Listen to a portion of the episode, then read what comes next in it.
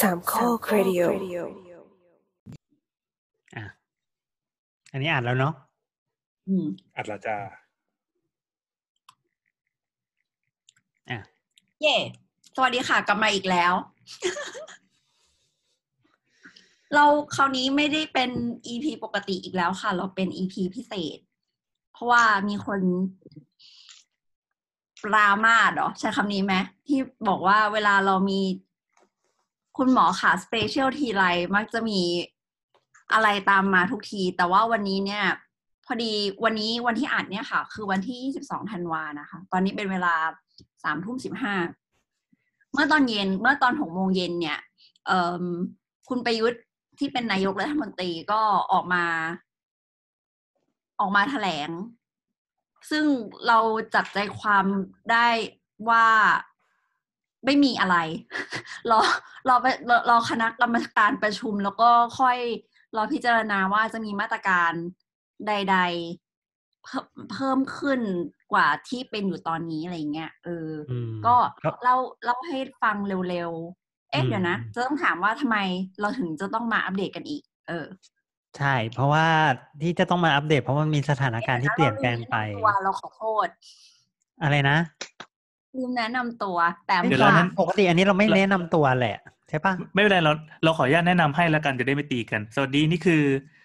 เอ่อเรียกว่าเป็นทีมสามโคกเรดิโอบวกคุณหมอขาแล้วกันนะครับ ปกติแล้วอะเอ่อรายการคุณหมอขา Special จะมาโผล่ใน feed ของสามโคกเรดิโอเนี่ยในช่วง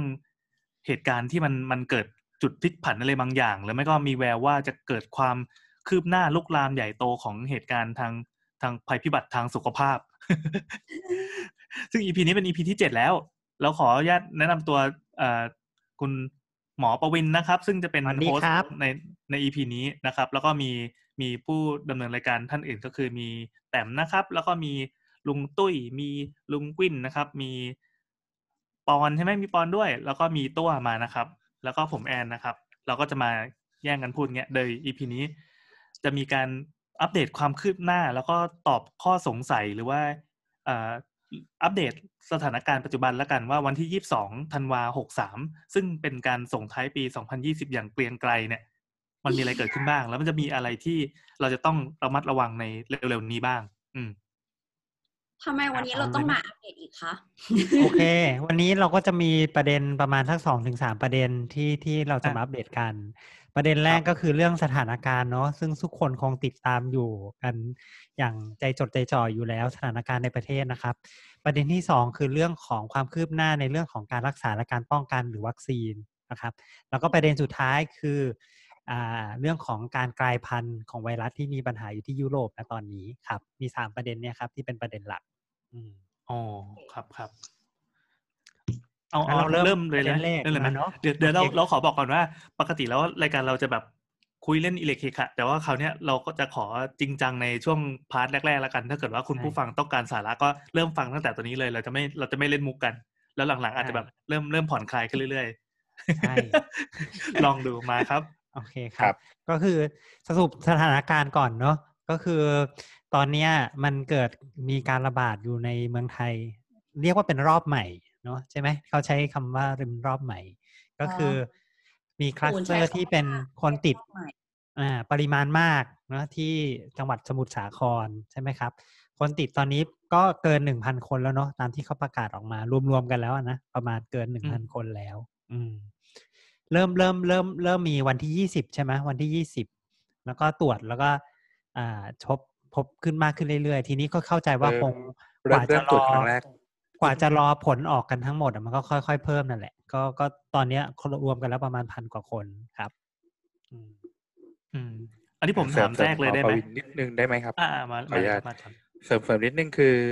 ตัวตรวจครั้งแรกเจอประมาณวันที่สิบแปดเนาะ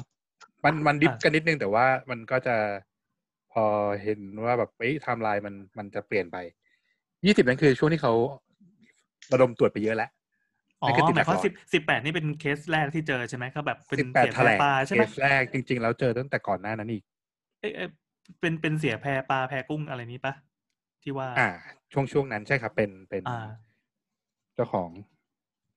อืมแล้วก็ไล่ไล่เช็คเรื่อยๆว่าเอ่อคนใช่ที่มีแล้วคก็วามวันเสี่ยงที่สูยี่งสิบในรอบที่นั้นที่หมอเป็นประวินใครพูดก็คือ วันที่วันยี่สิบคือที่ตรวจบูเยมอะๆอืมครับใช่แล้วเจอที่หลังเยอะๆห้าร้อย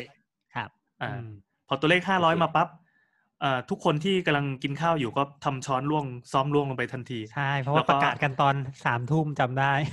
เออใช่เอไหมอสามทุ่มสามทุ่มเออแล้วนั่นก็เป็นเหตุการณ์ที่ทำให้ปีใหม่ปีเนี้ย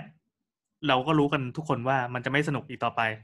อ่าเขาเขายกเลิกไปแล้วล่ะปีใหม่โอเคครับครับ ทุกคนทุกคนก็เลยอะโอเค แล้วต่อไปนี้จะทำไงดี เพราะว่าจริง ๆ แล้วความตระหนกอะมันอาจจะต่างจากตอนแรกนะ คือตอนแรกอะเราเราไม่รู้เลย ไม่รู้อะไรเกี่ยวกับโลกนี้เลย แต่ตอนเนี้ย ประสบการณ์จากทั่วโลกจากประเทศต่างๆ ถึงแม้มันจะไม่ใช่ประสบการณ์ในในด้านบวกสักเท่าไหร่ แต่มันก็ทำให้เรารู้ว่าไอ้โรคเนี้ยมันเป็นยังไงอะวิธีป้องกันวิธีรักษา ก็รู้ประมาณหนึ่งแล้วมันอยู่ในอยู่ในเส้นของมนุษยชาติประมาณหนึ่งแล้วแต่ทีเนี้ยพอมันเกิดการระบาดใกล้ตัวแน่นอนมันเกิดความชิบหายวายป่วงตื่นตระหนก รวมถึงส่งผลกระทบต่อธุรกิจอะไรต่อมีอะไรมากมาย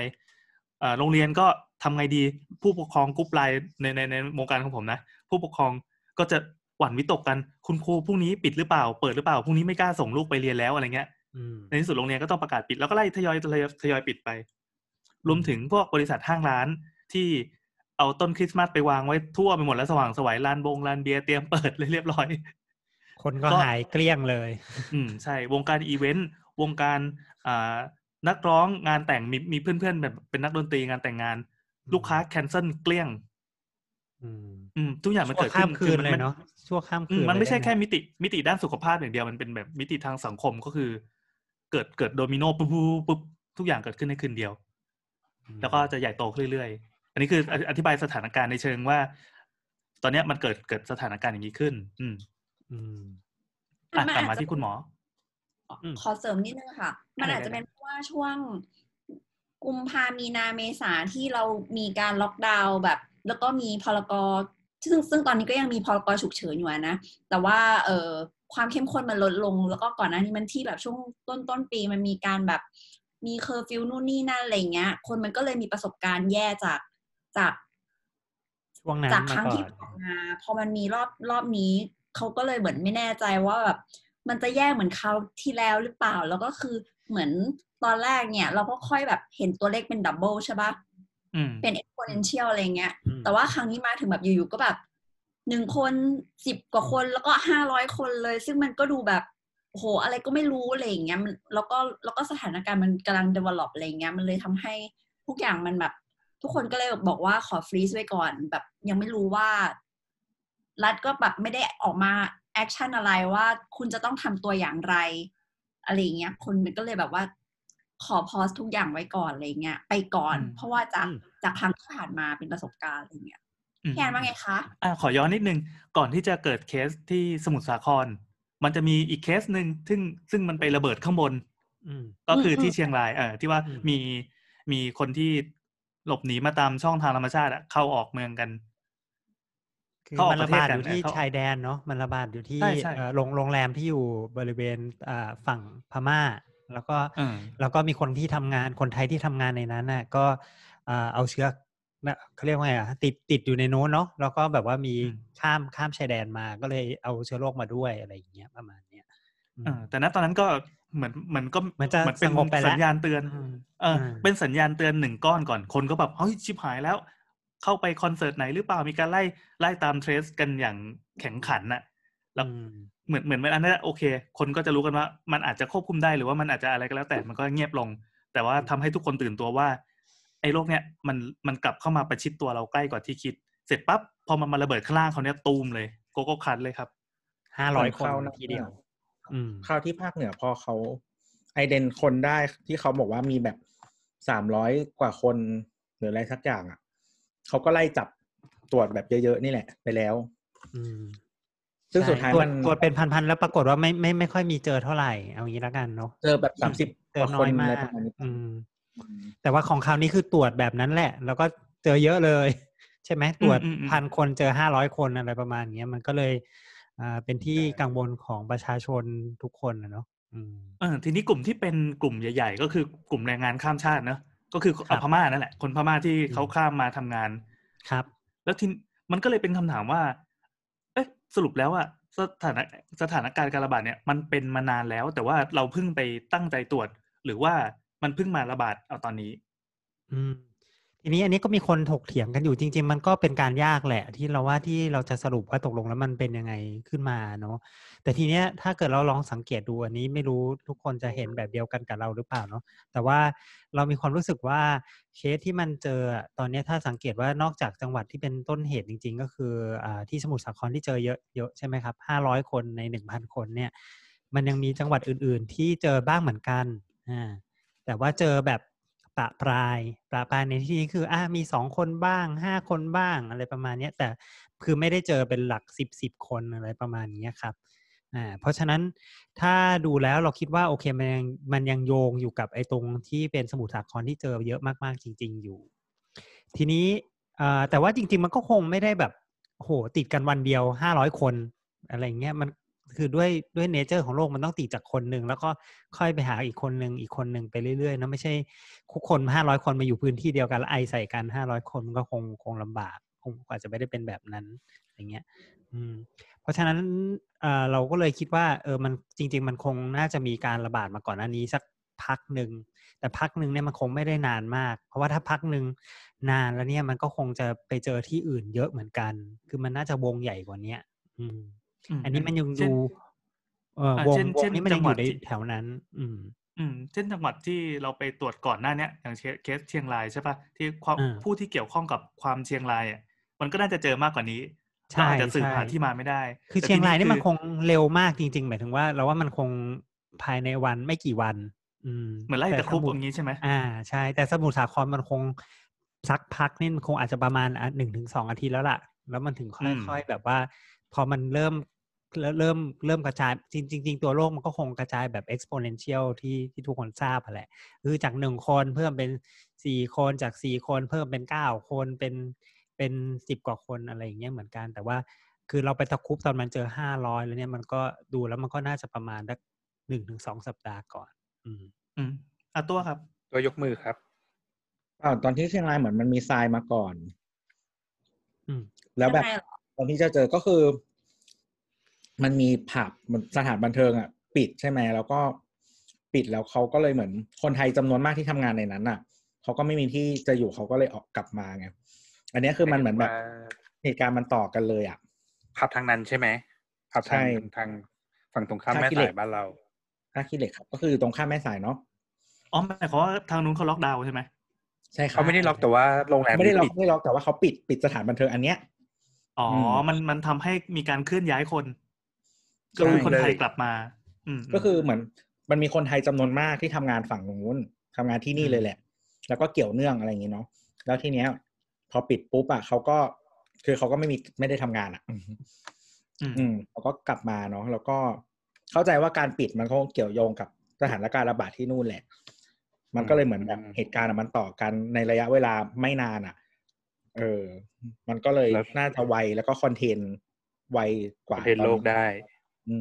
ทีนี้ทีนี้ไทม์ไลน์ที่ของที่สมุทรสาครเนี่ย คนที่คนที่มีอาการเก่าที่สุดตอนนี้ที่เขาคนเจออะคือมีอาการมาตั้งแต่ช่วงประมาณวันที่สิบ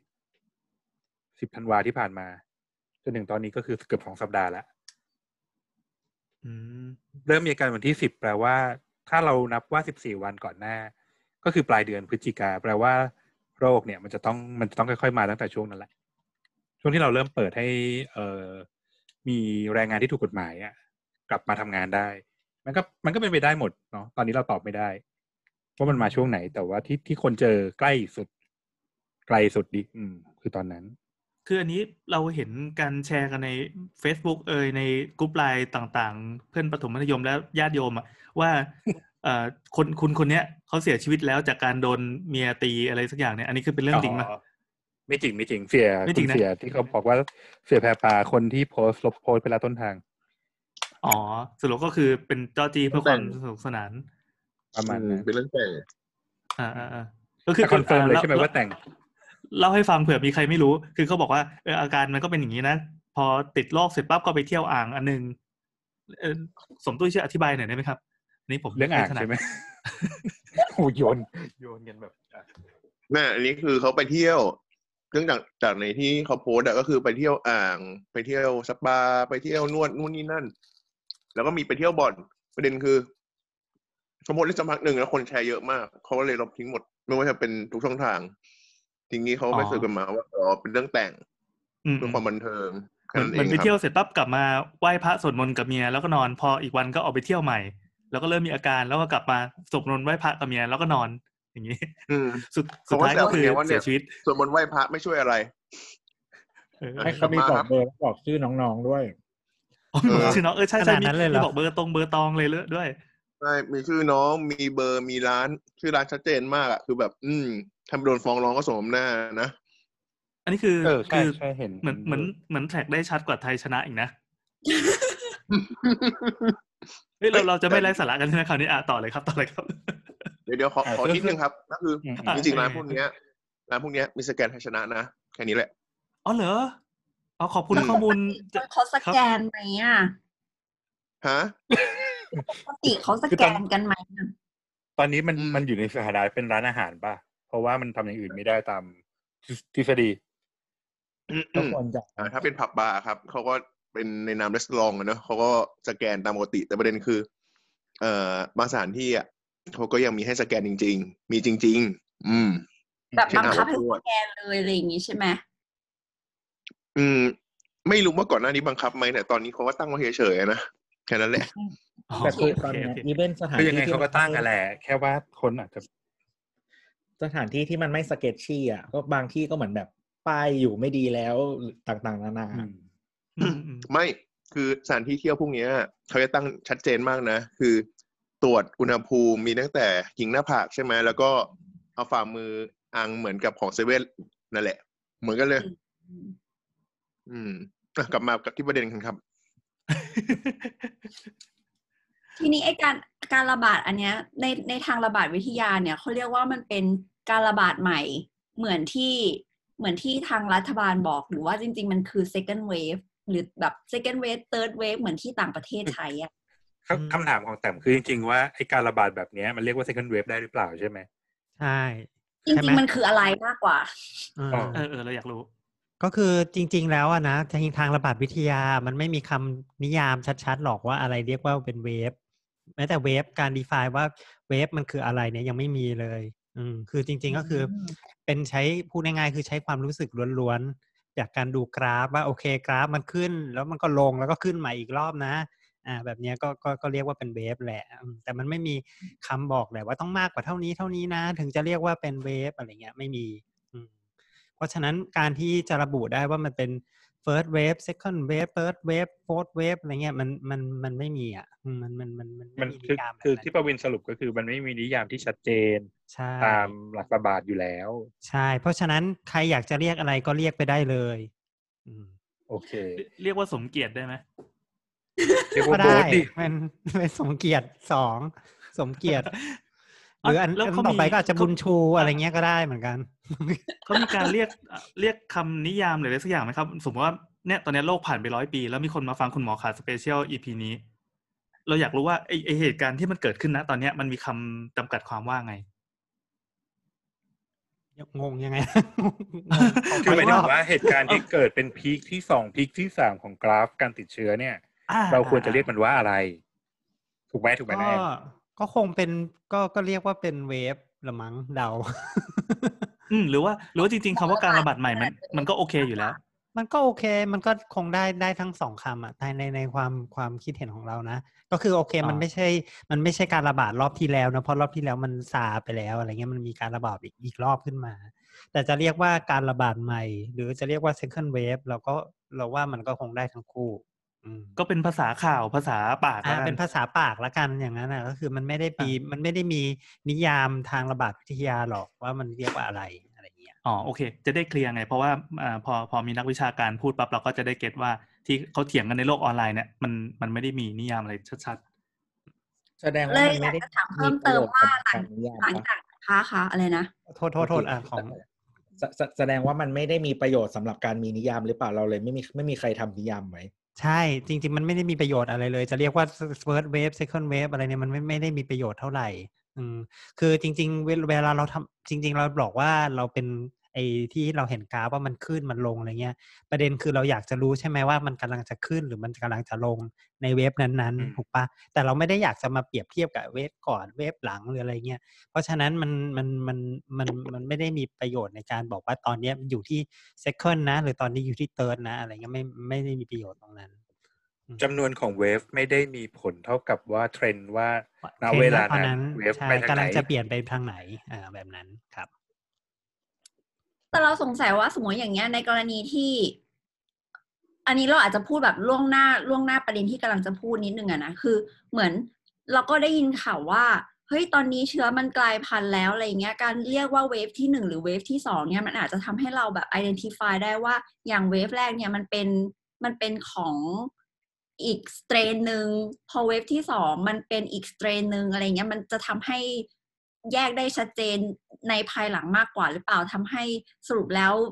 เดี๋ยวนักระบาดอาจจะต้องมามีแบบ definition ที่แน่นอนอะไรเงี้ยก็อาจจะเป็นไปได้ในตอนหลัง แต่ว่านั่นหมายความว่าเราต้องไปนั่งสืบว่าไอ้ของตอนแรกอะมันเป็นของอันไหนแล้วของตอนนี้มันเป็นของอันไหนอะ อืม แต่แน่นอนอะณจุดนี้เรารู้ว่ามันเป็นโอเค มันเป็นโรคเดียวกันเนอะมันไม่ใช่คนละโรคกันอะไรเงี้ยเพราะฉะนั้นมันน่าจะอยู่ใน curve เดียวกัน แต่ถ้าจะไป subgroup อีกว่าเป็นกรุ๊ป อันนี้เป็น group A นี่กรุ๊ป B อะไรเงี้ยก็ก็แล้วแต่อืมแต่ว่าณตอนนี้มันคงไม่ได้มีประโยชน์นะนะณแบบนั้นนะอืมอืมตามนั้นคือคือประวินมองว่าถ้าสมมติว่าเป็นงานศึกษาย้อนหลัง มันอาจจะช่วยในการอ่าดูนู่นดูนี่ได้ แต่ว่าการใช่จัดการณเวลานี้เลยณณเฉพาะหน้าเราไม่ไม่เราน่ายังไม่จะต้องมีการส่วนอะไร เรายังไม่ซีเรียสอะโอเคครับ ทีนี้เราเลยอยากรู้ว่า แล้วรอบนี้ที่ระบาดอะ มันต่างกับรอบแรกยังไงอะ พวกแบบการติดต่ออาการความรุนแรงหรือแบบวิธีการรักษาก็หรือหรือว่าก็ยังแบบเป็นแบบเดิมก็รักษาตามอาการไปเถอะนะอะไรอย่างนี้อืมเอาจริงเอาๆทีละเรื่องอ่าขอขอขออันนี้ก่อนอืมอืมมันเป็นเชื้อตัวเดียวกับรอบที่แล้วไหมครับอ่า เชื้อตัวเดียวกันครับ เพราะว่าวิธีการตรวจวิธีเดิมนะครับ วิธียังยังป้ายไปตรวจเหมือนเดิม แล้วก็ยัง detect เชื้อตัวเดิมอยู่อ่าเพราะฉะนั้นเชื้อเดียวกันอืมเอ๊ะตัวที่เอ่อเห็นข้อความในโลกโซเชียลเขาบอกว่า มันเป็นคนละคนละเหมือนคนละตระกูลกันนิดๆนะเช่นแบบคราวที่แล้วมันมาจากอ่าอาจจะมาจากคนจีนหรืออะไรอย่างนี้ แต่คราวเนี้ยมันทะลักเข้ามาจากฝั่งฝั่งพม่าละกัน คือเออซึ่งมันตีจะต้องตีพม่าแตกตีอินเดียแตกหมโอเค เข้าใจเข้าใจหมายหมายถึงว่ากำลังคิดว่าเอ้ยมันเชื่อมันเปลี่ยนหน้าไปนิดนึงหรือเปล่า ทีนี้ต้องต้องมาย้อนกลับมามากลับมาในแง่ของเรื่องของไวรัสนิดนึงว่าไวรัสเนี่ยเวลามันอ่ามันเลพลิเคตตัวเกตัวเองเนี่ย มันจะมีการเปลี่ยนแปลงเล็ก ๆ น้อย ๆ เสมอ ทีนี้สมมติลุงแอนเป็นเนาะแล้วลุงแอนแพร่ไปให้อ่าลุงกอล์ฟอย่างเงี้ยหน้าตาของหน้าตาของเชื้อที่อยู่ที่ลุงแอนกับหน้าตาของเชื้อที่ลุงกอล์ฟเนี่ยก็อาจจะต่างกันไปแล้วอะ เพราะฉะนั้นมันแม้กระทั่งเปลี่ยนไปคนต่อคนก็จะมีความเปลี่ยนเปลี่ยนแปลงไป เพราะฉะนั้นถ้าเราจะบอกว่า เออมันมันมันเปลี่ยนจริงๆมันก็เปลี่ยนตลอดเวลาอยู่แล้วอะอืมงงไหมคือคือการคลาสสิฟายว่ามันเป็นสเตรนใหม่เนี่ย จริง ๆ มันค่อนข้างจะยากในในระหว่างที่มันกำลังเกิดการระบาดอยู่ ยกเว้นว่ามันมีอะไรบางอย่างที่มันต่างกันมาก ๆ จริงๆอ่า เช่นหซึ่งน้าวันนี้ตาวันนี้เราต่งจะมีพูดไหมอ่าวัเช่นนนี้เราจะมีเช่นพูดเดี๋ยวเราอาจจะมีพูดตอนหลัง ก็คือเช่นหน้าตามันอาจจะต่างกันมาก จน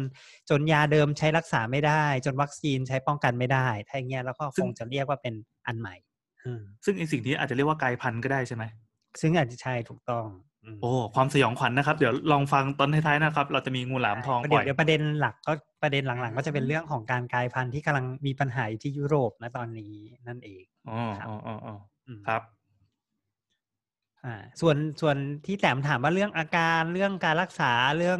การติดต่อนั่นคือเหมือนเดิมทุกประการเนาะเพราะฉะนั้นทวนทวนนิดนึงก็คือ อาการส่วนใหญ่ก็จะเป็นปัญหาเรื่องอ่าอ่าคือคนส่วนใหญ่ไม่แสดงอาการแต่แพ้เชื้อแล้วเนาะอ่าแต่ว่าคนที่มีอาการก็จะมีปัญหาเรื่องทางเดินหายใจ ก็มีไข้มีน้ำมูก มีไอไอมักจะไอแห้งๆมีปัญหาเรื่องการรับรับรู้กลิ่นหรือรส ประมาณอย่างนี้ครับเดี๋ยวขอเรื่องน้ำมูกอีกทีหนึ่งผมไม่แน่ใจอ่ามันจะมีการแบบฮัตชิ่วเหมือนหวัดอะไรอย่างนี้ทั่วไปไหมมีได้ครับเหมือนเหมือนกันเหมือนกัน อืมเอ๊ะที่มีได้ที่เคยอ่านที่ไหนเขาบอกว่า ถ้าแบบแบบฟุดฟัดฟุดฟัดน้ำมูกยืดแล้วก็ฮัตชิ่วฮัตชิ่วเนี่ยมันจะไม่ไม่ไม่คล้ายกับโควิด อันนี้เป็นเรื่องจริงหรือไม่จริงยังไงครับ อืม จริง ๆอะการจริง ๆอะมันมันคือเนื่องจากโรคมันมีอาการได้หลากหลายมากเลยอะ มันก็เลย ตั้งแต่ไม่มีอาการเลยก็ยังได้ไง เพราะฉะนั้นอาการบางอย่างอืมมันอาจจะไม่ได้ไม่ได้สเปซิฟิกว่าจะเป็นโรคนี้เท่านั้นหรืออะไรอย่างเงี้ยอืมแต่คนส่วนใหญ่นะที่มีอาการและอาการเยอะมันมักจะมีปัญหาเรื่องมีไข้แล้วก็ไอ อืมอ่าอ่าอ่าที่เจอที่เจอบ่อยแล้วกันอะแล้วก็ก็คืออาจมีจะหไข้อบเหนื่อยหอบใช่ใช่ อืมมีปัญหาแล้วก็เรื่องที่ว่าจมูกไม่ได้ทำกลิ่นนี่อันนี้ยังเป็น standard อยู่ปะ จมูกไม่ได้กลิ่นก็มีด้วยเอ่อในปในปริมาณที่เยอะพอสมควร แต่ไม่ใช่ทุกคนจะไม่ได้ไม่ได้กลิ่นบางคนก็ได้กลิ่นปกติเป็นก็มีเหมือนกันอืมครับ อืมอะก็ฝากส่งข้อความไปถึงคนที่ส่ง forward line คุณพ่อคุณแม่นะครับ บอกว่าวันที่หนึ่งอาการเป็นอย่างนี้ วันที่สองเป็นอย่างนี้วันที่สามเป็นอย่างนี้ ต้องบอกว่าไม่เสมอไปอ่าไม่เสมอไปเออถูกต้องไม่เสมอไปอืมแล้วก็ครับอ่าทุกคนถ้าเจอแบบนี้ปั๊บให้กินน้ำมะนาวเพื่อรักษาเลยเนี่ย ไม่เสมอไม่ไม่ใช่ไม่ใช่เสมอไปดีกว่าไปหาหมอใช่ใช่ ไปหาหมอดีกว่าไหมไปหาหมอวันนี้เลยเพราะว่าได้มาในไลน์อืมันมีด้วยเหรอแบบเนี้ยไม่เห็นเลยอะคุณต้องเยอะมีแยะญาติโยปกมติก็ใช้รักษามะเร็งอย่างเดียวป่ะมันนอกจากตอนนี้ก็รักษาอะโคไรวิดนะอยู่ให้ด้วยตอนนี้ให้ให้แบบให้ดมให้ให้ให้ให้ทำการดมอะไรสักอย่าง แล้วก็ดูดมดูตัวว่าตัวเป็นเองหรือเปล่าให้ดมถ้าดมแล้วได้กลิ่นก็ถือว่าไม่เป็นอะไร คือต้องไม่ใช่นะบางคนดมได้กลิ่นแต่ว่ามันก็เป็นก็มีอ๋อ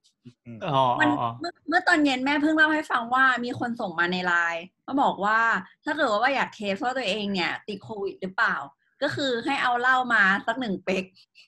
แล้วก็ลองดมดูก่อนดมเหรอถ้ากิว่าเออดมดมดูก่อน ถ้าไม่ได้กลิ่นเนี่ย ก็ อืม ก็ให้สงสัยไว้ครึ่งหนึ่งแล้วก็เสร็จแล้วก็ให้ลองดื่มดูเจอไงนั่นแหละแล้วก็ลองดูว่า รับรู้รสไหมอะไรอย่างนี้ไงคือไม่แต่ถ้าไม่จได้ริงๆถ้าไม่ได้รสที่เมาอะ แบบว่าคือหาเรื่องอยากดื่มมากกว่าเฮ้ยแต่แล้วว่า อันนี้มีมูลนะคือแบบ ถ้าถ้าถ้าไม่ได้กลิ่นเนี่ยก็คือครึ่งหนึ่งก็แปลว่ามีโอกาสเป็นหรือไม่เป็นก็ได้ไงอืมอยากจะให้ทุกคนดูหน้าตัวตอนนี้จริงๆตัวหน้าแบบอะไรวะคือจริงๆแล้วเราคิดถึงว่าตัวอาจจะคิดถึงแบบในแชทที่พระของเราบอกว่าไปเข้าซ่วมใช่ป่ะเราเราขี้ทำอะไรอะกินขี้นะไป กินขี้ใช่ไหม มีด้วยเหรออย่าเล่นมุกอย่าเล่นมุกส่วนตัวเลย เราไปหัวข้อถัดไปกันอ่าโอเคโอเคโอเคเดี๋ยวค่อยเล่าให้ฟังทีหลังว่าเกิดอะไรขึ้น ไม่ใช่ไม่เล่นนะ เก็บไว้ก่อน สรุปก็คือเหมือนเดิมเนาะหมายถึงว่าเอ่อวิธีการติดต่อก็ติดต่อทางการการการทางอากาศเนาะหมายถึงว่าติดต่อทางน้ำลายที่กระกระไอไอออกมาหรือว่าจามออกมาอ่าครับ ตอนนี้คือเป็นแอโรโซลแล้วใช่ไหมตอนนี้น่าจะ เป็นแอโรซอลแล้วเพราะไม่มีหลายคนมีงานวิจัยมากขึ้นเรื่อย ๆ ว่า ในสถานการณ์พิเศษสามารถเปลี่ยนเป็นแอโรซอลได้อืมแต่เราเซอร์ก็คือติดเชื้อทางทางอากาศด้วยใช่ไหมใช่ทางอากาศเลยแหละละอองฝอยอืมละอองฝอยก็คือมันเหมือนมันสเปรย์ลอยอยู่ในอากาศปึ๊ดออกมาแล้วก็มันฟิวออกมาอะไรเงี้ยกระจัดกระพอจายมีข้อมูลทั่วพอมีข้อมูลที่ละเอียดขึ้นไหมครับว่าแบบต้องไกลเท่าไหร่ถึงสจะถาติดนอะไรการณ์เงี้ยแบบไหนที่เป็นแอโรซอลแล้วไกลขนาดไหนจะติดเออเออเออข้อมูลอันนี้มันยังไม่ค่อยชัดเจนเลย ไม่ค่อยต่างจากเดิมเท่าไหร่ แต่ว่ามันก็มีคลัสเตอร์หลาย ๆ คลัสเตอร์ที่มันติดกันแบบอ่ายกตัวอย่างในรถทัวร์อะไรเงี้ยอ่าประมาณอย่างนั้นก็มีเหมือนกันที่มีรายแต่งานคือมันเหมือนแต่อันนั้นก็คือรถทัวร์มันอากาศปิดไปแล้วมันก็อืมใช่โดยเป็นโดยโดยมากคลัสเตอร์ที่มีรายงานมักจะเป็นระบบปิดหมดเลยนะหมายถึงว่าอืมไม่ว่าจะเป็นภายในห้องหรือว่าภายในรถ หรือว่าภายในอ่าพาหนะอะไรสักอย่างสนามประมาณนี้กีฬาอืมมักจะเป็นทางที่ปิดอืม ที่โล่งเนี่ย แทบไม่เห็นรายงานเลยนะ ที่โล่งอะแต่อืมแต่ว่าคำว่าที่ปิดของของประวินนี่ต้องบอกก่อนว่ามันไม่ใช่แบบแค่ห้องสี่คูณสี่แต่ว่ามันรวมไปถึงอย่างคลัสเตอร์แรก ๆของเราที่เป็นสนามมวยอืมเราก็ยังถือว่ามันเป็นที่ปิดเพราะมันเป็นเรื่องของอากาศไม่หมุอ่านเวีที่ยนที่อากาศไม่ถ่ายเทพูดง่ายๆแล้วกันแบบนั้นครับอือฮึแต่ว่าช่วงเนี้ยมัน ที่อย่างที่ทุกคนก็รู้นะคะ ว่าอย่างในกรุงเทพเนี่ย พอเริ่มปลายปีอากาศเย็นลงเนี่ย สิ่งที่จะตามมาภายในสองสามปีที่ผ่านมาอย่าง อย่างเห็นได้ชัดเลยก็คือฝุ่นละเอียดหรือว่าที่เราเรียกกันว่า PM อืม2.5 เราก็เลยอยากรู้ว่า เออ แล้วการที่มันมีปัจจัยที่มีฝุ่นละเอียดเพิ่มเข้ามา มันจะยิ่งทำให้แบบเสี่ยงที่จะติดเชื้อเพิ่มขึ้นไหม หรือว่าอย่างคนที่มีปัจแบบปัจจัยเสี่ยงคนแก่คนที่มีปัญหาปอดอยู่แล้วหรืออะไรเงี้ย เขาจะเสี่ยงเพิ่มขึ้นไหมอืมจริง ๆ ก็ต้องบอกว่าเนื่องจากว่าไองานวิจัยมันยังมีไม่เยอะแหละ เราก็เลยยังไม่รู้ในจุดนี้อะแล้วมันโลกมันเพิ่งมีมาหนึ่งปีเองเนาะมันเราก็ยังไม่รู้ว่าปริมาณฝุ่นเนี่ยมันจะเกี่ยวหรือทำให้แย่ลงหรือเปล่า อืม แค่นี้เลย คือยังไม่รู้จบยังไม่รู้แล้วที่สำคัญที่สุดอีกอันนึงที่อยากรู้ก็คือว่า อย่างอย่างคลัสเตอร์มหาชัยเนี่ย ช่วงนี้เราต้องงดกินอาหารทะเลปะอ๋อช่วงนี้เหรอ ก็ เราว่าเราว่ามันก็กินได้นะ ถ้าเราเราไม่ได้กินอะไรอะไม่ถ้แต่รว่าด้อย่างกิเมื่อต้นปีมอย่างเมื่อต้นปีมันมีข่าวว่า เออแซลมอนที่ส่งมาจากจีนอะมันมีอืมซากอ่าๆซากของไวรัสติดมาด้วยอะไรใช่ประใช่มาณใช่เนี้ยคือคือมันก็มีรายงานอยู่เรื่อยๆแหละว่าไอ้ไอ้ชัวไวรัสเนี่ยมันมากับมากับอาหารสดเนาะทีนี้ เราว่าคนที่น่าจะกังวลก็คือคนที่สัมผัสอาหารสดมากกว่า มากกว่าที่จะเป็นคนกินที่มักจะกินอาหารที่ปรุงสุกเรียบร้อยแล้ว ถ้าถ้าถ้ากินอาหารที่ปรุงแล้วมันมันไม่น่าจะเชื้อมันไม่น่าจะเหลืออยู่ถึงนานขนาดนั้นแล้ว แล้วปริมาณที่ที่เหลืออยู่มันก็คงน้อย จนไม่สามารถที่จะติดไปได้หรืออะไรประมาณนั้นนะแล้วว่าคนที่น่าเป็นห่วงกว่าก็คือคนที่สัมผัสกับอ่า อะไรอะสัมผัสกับอาหารสดโดยตรง หรือว่าภาภาชนะอะไรทั้งหลายแหละที่ที่ไว้ใส่อาหารสดนั้นๆอืมคุณย้อนตรีมีย้อนกลับคำไปถามค่ะครับคุณเอาคุณแต่ตรีว่าเหมือนแบบอย่างสมมติแซลมอนที่เราที่แบบกินดิบกันเยอะๆอะไรเงี้ยหรือว่าเอาแล้ว สมมุติว่าแบบมีอยู่กุ้คงนเดียวเหรอางที่งี้กินเยอะเดี๋ยวนี้มเขาหาเอามาชัยทำเขาไม่มีบบแซว่าลมอนแบบว่าหรือหรืออย่างกุ้งแบบเนี้ยเดี๋ยวนี้เขาเอามาทำแบบยำกุ้งสดอะไรอย่างเงี้ยเออมันเราก็ว่ามีอันนี้ก็มีความเสี่ยงใช่เห็นด้วย กุ้งที่เป็นกุ้งอะไรนะกุ้งแช่น้ำปกุ้งลาแช่อะไรอน้ำปย่างลางี้ใช่ไหมเออเราว่าใช่มันก็ใช่มีโอกาสแหละ เพราะว่าถ้าล้างคือเนื่องจากเนื่องจากเวลาเราอุ้กุ้งสดมาเนอะเราก็ต้องล้างใช่ไหมแล้วล้างแล้วเนี่ยมันก็อ่าหนึ่งคือคนที่สัมผัสกับกุ้งสดๆนะก็ตอนล้างอะ มันก็ฟิวไปหมดอะไรประมาณเนี้ยอืมอืมอืมอืมอืมรวมถึงคนที่จะบอกว่าย้อกินนกลับก็อาจไปจะติดแล้วแล้วเชื้อมันอยู่ในสัตว์ตายได้นานขนาดไหนอะไรนะเชื้อมันอยู่ในเนี่ยที่ที่ตัวที่มันถามแฉะแฉะอย่างนี้ได้ไหมในในสัตว์เราตายได้นานแค่ไหน เชื้อมันคือไม่ได้อคือยู่เราในสัตว์นะ แต่ว่าเชื้อมันอยู่ตามอยู่นอกพื้นผิวรอบเอออมอืมที่พื้นผิวที่มันเปียกใช่ไหมที่กำลังตัวกำลังเปรียบเทียบแบบนั้น ก็เอ่อถ้าถ้าจะไม่ผิดรู้สึกจะอยู่ได้เป็นวันเหมือนกันอืมในพื้นผิวที่มีความเปียก อืม ที่เราบอกว่าเราอยู่ถึงย้อนสองกลับวันไปตอนประมาณสมัยเนี้ยอืมอู่ฮั่นใหม่ๆอะอืม ตอนนั้นก็คือการแพร่ล็อตแรกก็คือเกิดจากตลาดเหมือนกันใช่ไหม โดยที่เราเราเราไม่ได้ย้อนกลับไปว่า เชื้อที่เป็นจุดเริ่มต้นเนี่ยมาจากไหน แต่ว่าคนที่ติดล็อตแรกๆอะ ก็คือคนที่ไปตลาดสดอะเหมือนกันอ่าอารมณ์มันก็จะคล้ายๆกันกับตอนนี้เลยเนาะมก็คือแพร่จากคนปรุงอาหารคนแร่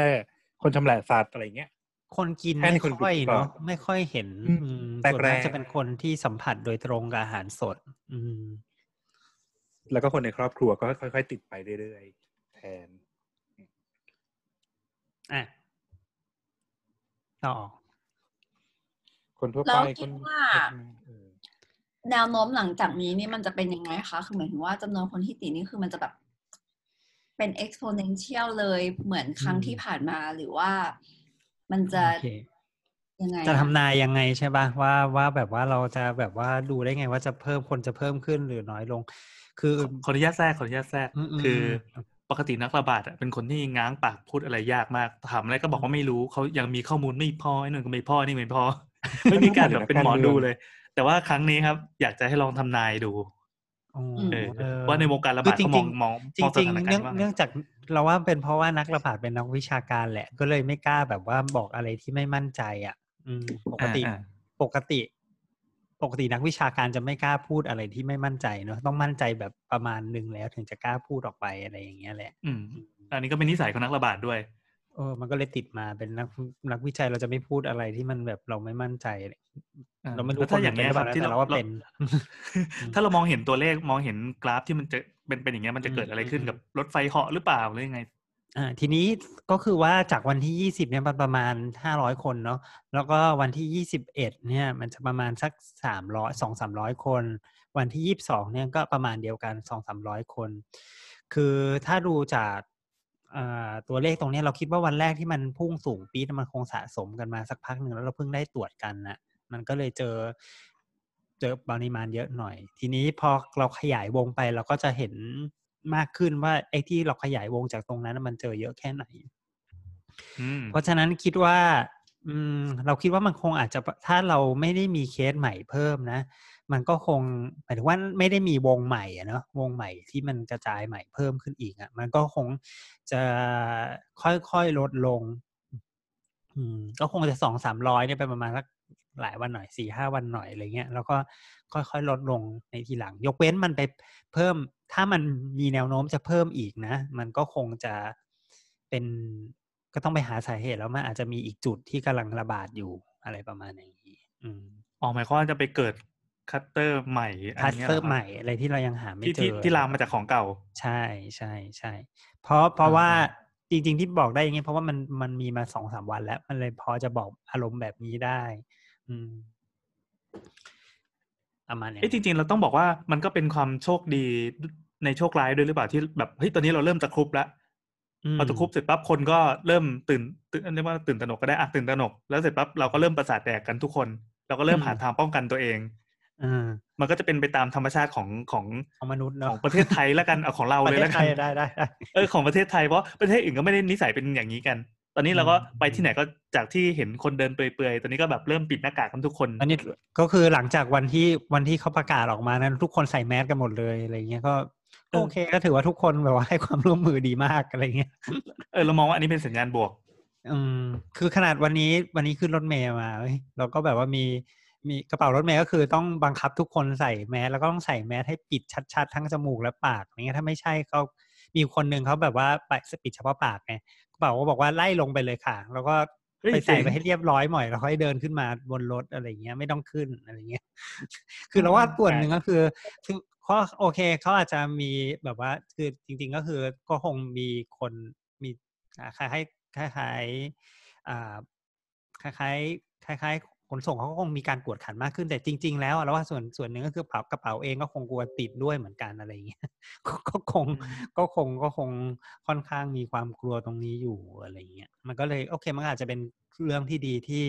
อ่ามันก็ทำให้มันกระจายยากขึ้นนิดนึงอะไรเงี้ยถึงแม้ว่า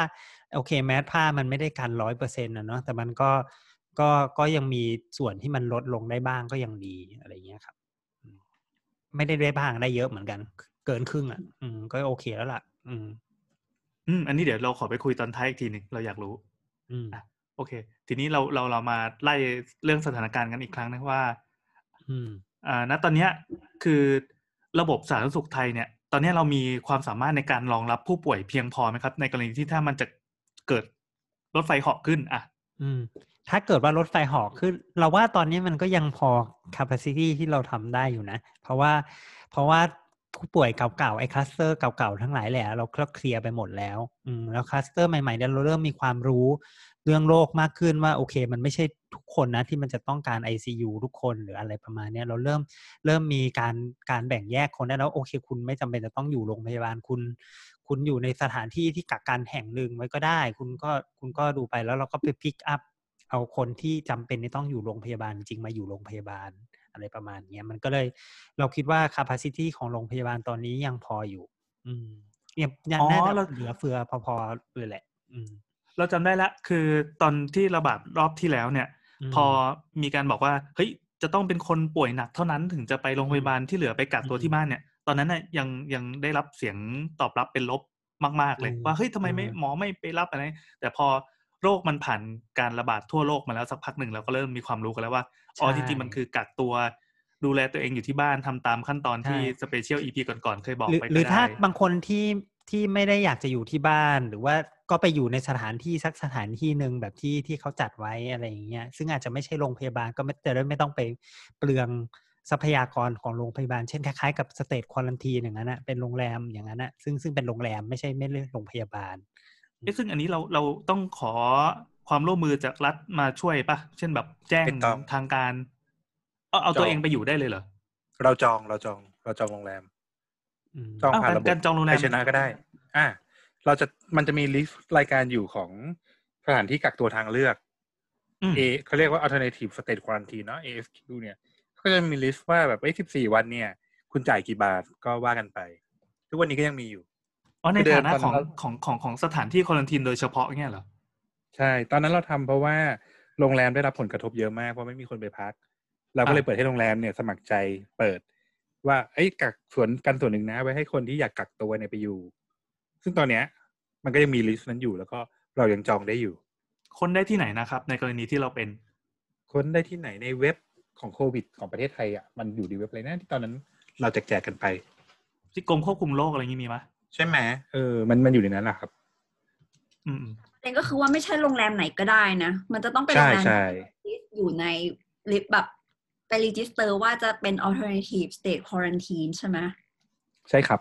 ซึ่งคือจริงๆก็คือลงเหมือนลงเป็นการลงลงทะเบียนว่าเราเป็นหนึ่งในผู้ป่วยโรคที่กำลังฮิตอยู่ตอนนี้ คนอื่นจะได้เข้าใจ ลงทะเบียนว่าเราต้องการกักต้องการเฝ้าระวังต้องการกักตัวหรืออะไรก็ได้ อ่าอ่า ครับ ต่อไป โอเค นั่นแหละ ประมาณอย่างนั้น แล้วเพราะฉะนั้นเราก็เลยคิดว่า โรงพยาบาลน่าจะยังมีพอเตียงพอ อืม เพราะว่าอืมอืมอืมเพราะว่ามันเหลือเหลือ เพราะว่าเราเริ่มเริ่มจะรู้จักโลกมากขึ้น เราก็เลยรู้แล้วแหละว่าเราจะเตรียมยังไง แต่ถ้าเกิดว่ามัน โอเคมันเจอบวกวันละพันคน เจอบวกวันละหมื่นคนมันก็ไม่ไหวเหมือนกันเนาะมันมันสักพักเออหรือมีนก็มีตันระเบิดอีกลูกไปตุ้มขึ้นมาอะไรอย่างนี้ พอดีเพราะมันเราจำได้ไม่ได้ว่ามันยังไม่ได้ตุ้มถึงขนาดนั้นนะเราก็เลยคิดว่าน่าจะพอ อืม อืม เราจำได้ว่าฤดูที่แล้วเนี่ย หมอหมอเนี่ยเครียดกันมากเลย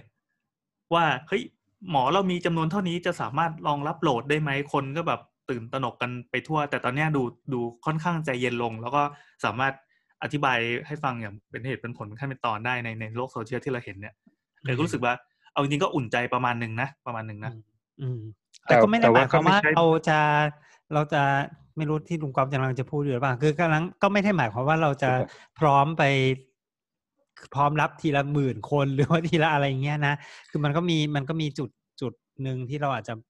คือคือทุกครั้งที่มันมีคนเนี่ย เราก็ต้องเกณฑ์คนไปช่วยเนาะแล้วฝั่งฝั่งอ่าอย่าลืมว่าฝั่งฝั่งงานเดิมเรามันก็ไม่ได้หายไปไหนอะไรประมาณเนี้ยคนไข้เดิมก็ต้องอ๋อดูอยู่อะไรเงี้ย มันก็ทำให้การดูแลคนไข้ คนอื่นได้รับผลกระทบไปด้วยอะไรอย่างเงี้ยอืมอืมอืมก็ต้องยอมรับทีนี้ใจุดทีนี้ภาพะความโอเค ทีนี้ภาพความกังวลที่มันออกมาเนี่ย เพราะว่าตรงที่เราเจอล็อตใหญ่ตอนเนี้ยมันเป็นจังหวัดเล็กเล็กมาก ก็คือเป็นจังหวัดสมุทรสาครใช่ไหมจังหวัดสมุทรสาครเนี่ยทั้งจังหวัดเลยอะมีโรงพยาบาลที่รองรับได้น้อยมาก แต่เราเจอคนตอนเนี้ยไปพันจะสองพันคนแล้วปะตัวเลขอะ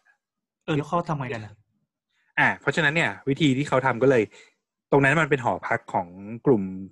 คนทำงานอยู่แล้ว ตรงตรงแพรกุ้งที่เขาบอกอะ่ะเขาก็กันตรงนั้นทั้งหมดเลย แล้วก็ให้อยู่ไปในหอพักอะ่ะอ๋อตอนนั้นก็คือเป็นจุดควอลันทีนไปเลยใครมีอาการค่อยกันออกมาทีละคนทีละคน อ่าอ่าอ่าอ่า ถ้ายังไม่มีอาการ ก็ก็อยู่ไป ทีนี้ถามว่าถ้าถ้าติดไปแล้วล่ะ คนที่ติดไปแล้วเขาก็แยกส่วนออกไปอืมให้ขยับให้ขยับไปอยู่อีกจุดหนึ่ง แล้วเดี๋ยวก็คือเขากำลังจะตั้งโรงพยาบาลสนามสำหรับคนที่เริ่มมีอาการ ทีนี้ก็จะดึงคนออกมาได้ละแต่ว่าถ้าถ้าถามว่า capacity ณตรงนั้นน่ะมันไม่พออยู่แล้วทั้งจังหวัดมี ICU อยู่ยี่สิบห้องสามสิบห้องเองอย่างเงี้ยรวมเอกชน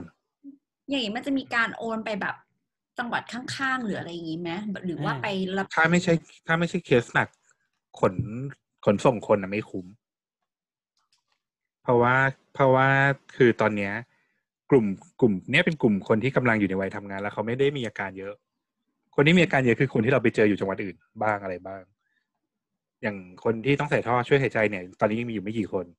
มันก็เลยไม่คุ้มที่จะที่จะขนคนที่ตรวจแล้วเป็นออกมา หรือคนที่แบบว่าเริ่มมีอาการเบาๆ มีไข้น้อยๆอะไรเงี้ย ออกมาเขาก็อาจจะต้องรอจนอาการเยอะระดับหนึ่งเพราะว่าถ้าขนไปเนี่ยอย่างตอนเนี้ย สมุทรสาครเสร็จ สมุทรสงครามนครปฐมที่อยู่รอบข้างๆ ก็เริ่มมีคนเป็นละ ขยับไปราชบุรี ก็เริ่มมีคนเป็นละอีกอีกทีหนึ่งก็กลับเข้ามาทางกรุงเทพเขาก็พยายามว่าไม่ให้ย้ายไม่ให้ย้ายแล้วอย่างวันนี้ก็เริ่มมีชุมนุมประท้วงไม่ให้กักคน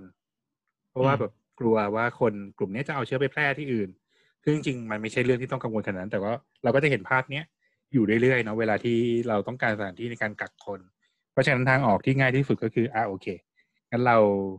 งั้นเรารวบรวมคนไว้ตรงนี้ก่อนละกัน ในเมื่อเขาแข็งแรง ไม่มีการอะไรเลย ก็ให้เขาอยู่ไปก่อนแล้วค่อยๆแยกทีละนิดอืมมันหมายก็ความว่าสบาป่วย ป่วยแต่ยังแข็งแรงดีก็เอาไปอยู่ด้วยกันก่อนจนกว่าจะหายงี้ใช่ไหมถ้าคนที่มีอาการอย่างเช่นไข้ไอหวัดน้ำมูก อะไรเงี้ยอ่าเขาก็ค่อยเขาก็แยกออกมา แต่คนที่ไม่มีหอามาการยความว่าอะไรเลยอ่าอ่าหมายความว่าป่วยอ่าติดโรคแล้วเป็นพาหะแล้ว แต่อ่าแข็งแรงดีไม่แสดงอาการก็แยกไปอยู่เอ้ยไม่หมายความว่าไปรวมอยู่ในแยกที่ไปอีกโซนหนึ่งใช่อ่าอ่าอ่า แยกไปอยู่โซนหนึ่กักตัวไว้ก่อนงโดยที่ อ่า แต่ว่าคนที่ตรวจแล้วไม่ติดแน่ๆเขาก็ให้แยกไปอยู่อีกโซนหนึ่งอืมไม่ให้ไม่ให้อยู่ร่วมกันแค่นั้นเอง โอเค มันก็จะได้ป้องกันได้ อืมอ่านั่นแสดงว่าตอนนี้ทีม action ภาคสนามกำลังแบบลงพื้นที่กันอย่างเต็มที่ทั่วประเทศปูพรมเลยคำถามก็คือคือเราในฐานะคนที่เป็นทำมาหากินนะนะแล้วก็ได้รับผลกระทบโดยตรงเลย จากเหตุการณ์ครั้งเนี้ยมันจะนานไหมครับ มันกว่ามันจะจบในรอบเนี้ย อืมเราว่าเราว่ารอบเนี้ยมันเราค่อนข้างจะมีการตอบรับที่ดีนะ เราว่ามันน่าจะถ้ามันไม่ได้มันไปเจอคลัสเตอร์ใหม่อะนะแบบที่เราบอกไปอะเนาะมันก็คงจะจบภายในประมาณสักสองถึงสามสัปดาห์ อืมเหรอเร็วขนาดนั้นเลยเหรออืม เพราะว่าถ้าเทียบกับเคสที่เชียงรายอะ ที่เชียงรายไม่ถึงเดือนเลยนะอืมที่ที่ค้นหาแล้วก็กักคนที่เป็นอะพอกักคนที่กักคนที่เป็นได้ปุ๊บอะ มันก็มันก็จะนิ่งแล้วมันก็ค่อยลงไปเองแต่สเกลมันคนละเรื่องกันเลยนะ อืม ใช่ ไม่เหมือนเหมือนแต่ว่า แต่ว่ามันก็อาจจะมีประปรายประปรายอะไรอย่างนี้ไปอีก แต่หมายถึงว่ามันจะไม่อ๋อได้แบบว่า ตู้มเป็นร้อยร้อยอ่าหมายความว่า หมายความว่าสมมติว่าอะมีหลุดไปคนหนึ่งเช่นแบบมีอาเฮียคนหนึ่งไปซื้อของไปซื้อกุ้งเสร็จปั๊บก็ไปโผล่ที่จังหวัด สุพรรณบุรีแล้วไระเบิดที่สุพรรณบุรีอะก็ไล่ตะครุบตรงนั้น แต่เอามันก็ดูไม่ได้ประเบิดแล้วไงมันก็ไปแบบคลัสเตอร์เล็ก ๆ ถ้าเล็ก ๆ เนี่ยมันก็คงไม่ได้อะไรมากไหมมันสักพักมันก็อ๋อหายไปเองอะไรอย่างเงี้ย อ่าที่บอกว่าเป็นตัวเลขสองสามสัปดาห์นี่ก็คือเป็นระยะอาการของโรคใช่ไหมใช่ เกี่ยวด้วยไหมใช่เกี่ยวด้วยไหมใช่เกี่ยวข้องอ๋อเกี่ยวโอเคข้องอืม ก็ก็เราก็รอดูว่ามันจะมีคนที่แบบอยู่ๆก็บลูมขึ้นมาอย่างไหมอย่างงี้ใช่ไหมใช่แล้วก็แต่ถ้าค่อยไปมีไล่นะไล่ก็เก็บเอาก็อีกเรื่องนะถ้ารูปหมายขคอวามงว่ามันนะก็เลยหมายความที่มันงอกมาจากตรงนี้ไงอะแต่มครับใช่แต่มแต่ว่าเหมือนเหมือนเมื่อตอนเย็นก็เห็นแบบมีคนเออรวบรวมสถานการณ์แล้วก็บอกว่า นี่ตอนนี้แบบติดไปแบบสิบแปดจังหวัดยี่สิบจังหวัดยี่สิบสามจังหวัดแล้วแต่ว่า โอเคมันมันไม่ได้แบบ ตัวเลขเยอะแบบพีค อาจจะเจอแบบจังหวัดจังหวัดละละ คนสองคนห้าคนอะไรอย่างเงี้ยใช่ใช่ใช่ใช่อะไรอย่างเงี้ยแล้วอันเราอันก็นี้เลยสงสัยว่าแล้วแล้วมันจะยังไงอะคือหมายถึงว่าอืมเออถ้าถ้าอืมอืมอะลุงแอนอะอันครับนี้เราเราเราเราช่วยอธิบายแล้วก็เหมือนเป็นการแก้ต่างให้ธุรกิจตัวเองด้วย คือธุรกิจมัอะไรมีครับปทุมมันมีปทุมธานีมาไง แล้วก็ชิบหายเราอยู่กลางปทุมธานีเลย แต่ก็จะบอกว่าคือจังหวัดมันใหญ่มากอะ มันเหมือนเหมือนบอกว่ากรุงเทพแล้วกัน แล้วเผอิญว่ามีคนไปติดที่เขตมีนบุรีหนองจอกอะไรเงี้ย เราซึ่งอยู่พญาไทแล้วก็โอ้ชิบหายคนที่คนที่เขาได้ยินคาว่ากรุงเทพปั๊บเอ้ยอะโอเคปทุมธานีเลยกัน คนที่บอกว่าปทุมธานีปั๊บเขาก็รีบส่งข่าวมาให้เราบอกว่าปทุมธานีติดแล้วแบบรีบปิดร้านรีบอะไรด่วนเราก็จะบอกว่า คลองสิบนะวิ่งจากบ้านเรานะใช้เวลาประมาณสองชั่วโมงกว่าจะถึง คือไกลกว่าไปสยามเยอะอะไรเงี้ย ก็เลยจะบอกว่าอืมการการแบ่งเขตโดยการใช้จังหวัดแล้วบอกว่าจังหวัดนี้แตกแล้วเนี่ย มันมันไม่ค่อยไม่ค่อยมี sense เท่าไหร่เออถ้าเราอยากดูเป็นแผนที่ก็ไปดูเลยแล้วกันว่าแบบคนเนี้ยเขาอาศัยอยู่ที่ไหนหรือว่าอะไปดูเส้นทางเขาจะมีไทม์ไลน์มาให้ดูตามพวกตามพวกสื่อข้อมูลตามพวกกรมควบคุมโรคไม่เราตัวว่าใส่อันนี้หัวตัวใส่หัว ใช้ไม่ได้กับกรุงเทพและปริมณฑลอะอืมเพราะว่ามันคือมันคือเมโทรเดียวกันเว้ยมันคือแบบมันคืออ่าเมืองเดียวกันอ่ามันคือเขต มันคือเขตเมโทรอันเดียวกันแล้ว ลักษณะการใช้ชีวิตของคนอะ มันเขาเรียกว่าอะไรมีการเคลื่อนที่เขารู้อะเขาเขาเดินทางอะใช่เออเพราะฉะนั้นอะคือมันมันเป็นปกติมากเลยที่ที่คนที่อยู่ปทุมนนทบุรีสามสมุทรเนี่ยเขาจะเข้ามาที่กรุงเทพหรือแม้แต่ว่าคนที่อยู่กรุงเทพเขตรอบนอกอะเขาจะเข้ามาในเมืองแล้วก็เปลี่ยนไปมาในภายในสัปดาห์เดียวกันอะเขาเดินทางไปได้ทั่วเลยอะอืมอ่าซึ่งอ่าแล้วมันอ่าก็เป็นปกติด้วยมันเป็นชีวิตประจำวันของ ของหลาย ๆ คนอะอ่าใช่อย่างอย่างเช่น บางคนทำงานอยู่อยู่อ่ากลางเมืองเนี้ยแต่ว่ามาจากคลองสิบที่ว่า อย่างเงี้ยมันก็เป็นไปอืมได้ที่จะเจอ คือคือสมมติเราเราติ้งของคือสมมุติว่า เนี่ย บ้านเขาอยู่รังสิตคลองอะไรไม่รู้ เริ่มเริ่มออกจากบ้านคือแบบขี่มอเตอร์ไซค์มาแล้วเดี๋ยวมาต่อรถตู้อะนี่คือสัมผัสคนไปแล้วไม่รู้กี่คนกว่าจะถึงรถไฟฟ้าแล้วเปลี่ยนรถไฟฟ้าขึ้นไปสีลมอย่างเงี้ยนี่ไงก็ซึ่งเราจะบอกว่า ไอลักษณะการประกาศอะพอบอกว่าเป็นเขตนี้คลองสิบปทุมธานีปั๊บใครที่อยู่ใช้ชีวิตที่ที่ผ่านกับกับอ่าเรียกว่าเป็นจุดเสี่ยงแล้วกันรู้ว่ารู้สึกว่าตัวเองเสี่ยงแล้วเฮ้ยเราแม่งอยู่คลองหกว่ะชิบหายแล้วผ่านไปสามคลองเอง จะต้องไปไล่เช็คดูไหมว่าอ่าอ่าคนเนี้ยมีไทม์ไลน์วันนี้กี่โมงทำอะไรที่ไหน ไล่เช็คแล้วแดังนั้นไอ้พวกการอ่าพวกแอป หรือว่าแพลตฟอร์มต่างๆ ที่เอาไว้เช็คว่าคนเนี้ยไปที่ไหนตอนกี่โมงอะมันจึงมีประโยชน์มาก เออ ก็ ก็แค่จะบอกว่าใครไม่ได้เช็คให้ชนะในมือถือ iOS ยังกดเข้าไปดูโลเคชันตัวเองได้อยู่นะครับอืมอืมหรืออย่างเราอะอย่างเราอะไม่ค่อยได้ใช้ไทยชนะก็ก็สารภาพตามตรงตามนี้ เพราะว่าเราไม่ค่อยเชื่อมันเท่าไหร่ เราจะจงรักภักดีต่อ Google Map มาก ไปที่ไหนวันไหนกี่โมงเนี่ยเราทุกอย่างบันทึกไว้ใน Google Map หมดเลย สามารถแบบดูย้อนได้หมดไม่ลบข้อมูลด้วย บริจาคข้อมูลไปให้มันอืมเนี่ยผมกำลังจะพูดอยู่เลยว่าเอาจริงๆ ถ้าสมมติว่านึกไทำลายไม่ออก อะยังไงครับตุ้ยครับ จริงๆผมจะพูดว่าเอ้ยจริงๆเนี่ยถ้าสมมติว่าใครนึกไทำลายไม่ออกเนี่ย แล้วใช้ Android หรือว่าใช้ Google Map ประจำเนี่ย การการแชร์โลเคชันแล้วให้เขาเรียกว่าการแชร์ข้อมูลบางอย่างให้กับทาง Google เนี่ย มันก็จะบันทึกโลเคชันของเราได้ค่อนข้างละเอียดอยู่เหมือนกัน ทีนี้เนี่ย ถ้าสมมติว่าไอโฟนก็ดูได้ไม่รู้ อันนี้เราใช้ Android เราพูด Android เทคจอกมาแล้วครับ ปกป้องอะยังไงครับอะทีนี้เนี่ย พอ คือมันดีเหรอบางคนที่อย่างดูได้อะต่อค่ะคืต่ออค่ะคือในเนี้ย ผมก็เลยมองว่าถ้าถ้าเป็นไปได้ หลายคนที่มองว่าตัวเองมีความเสี่ยงอะไรเงี้ยลองลองเช็คจาก Google Map ดูก็ได้ว่าเอ้ยไทม์ไลน์เราไปไหน แล้วมีความเสี่ยงที่แบบ ไปอยู่ในจุดที่เป็นจุดเสี่ยงที่มีผู้ติดเชื้อก่อนหน้านี้หรือเปล่า อืมผมว่าอันเนี้ยมีประโยชน์ แต่ว่านี่คือในกรณีที่เป็นตัวเราคนเดียว หรือว่าคนในบ้านเราใช่ไหมเป็นหลัก แต่ว่าใช่ถ้าใช่สมมติใช่ว่าเราเราต้องการแชร์ประโยชน์เนี้ย คืออย่างส่วนตัวยังเห็นว่า การใช้แพลตฟอร์มของของไทยชนะเนี่ยมันช่วยได้ระดับระดับใหญ่เลยนะ แต่แต่พอเข้าไปเช็คอะตอนที่เช็คอินอะเฮ้ยมีกูคนเดียวนี่หว่า เราเอาเราจริงเราๆนะเช็คไปแล้วมันให้ช่วยอะไรอะไทยชนะมันมันจากคราวก่อนที่มีที่มีเรื่องของอ่ามีคนเช็คอินไทยชนะแล้ว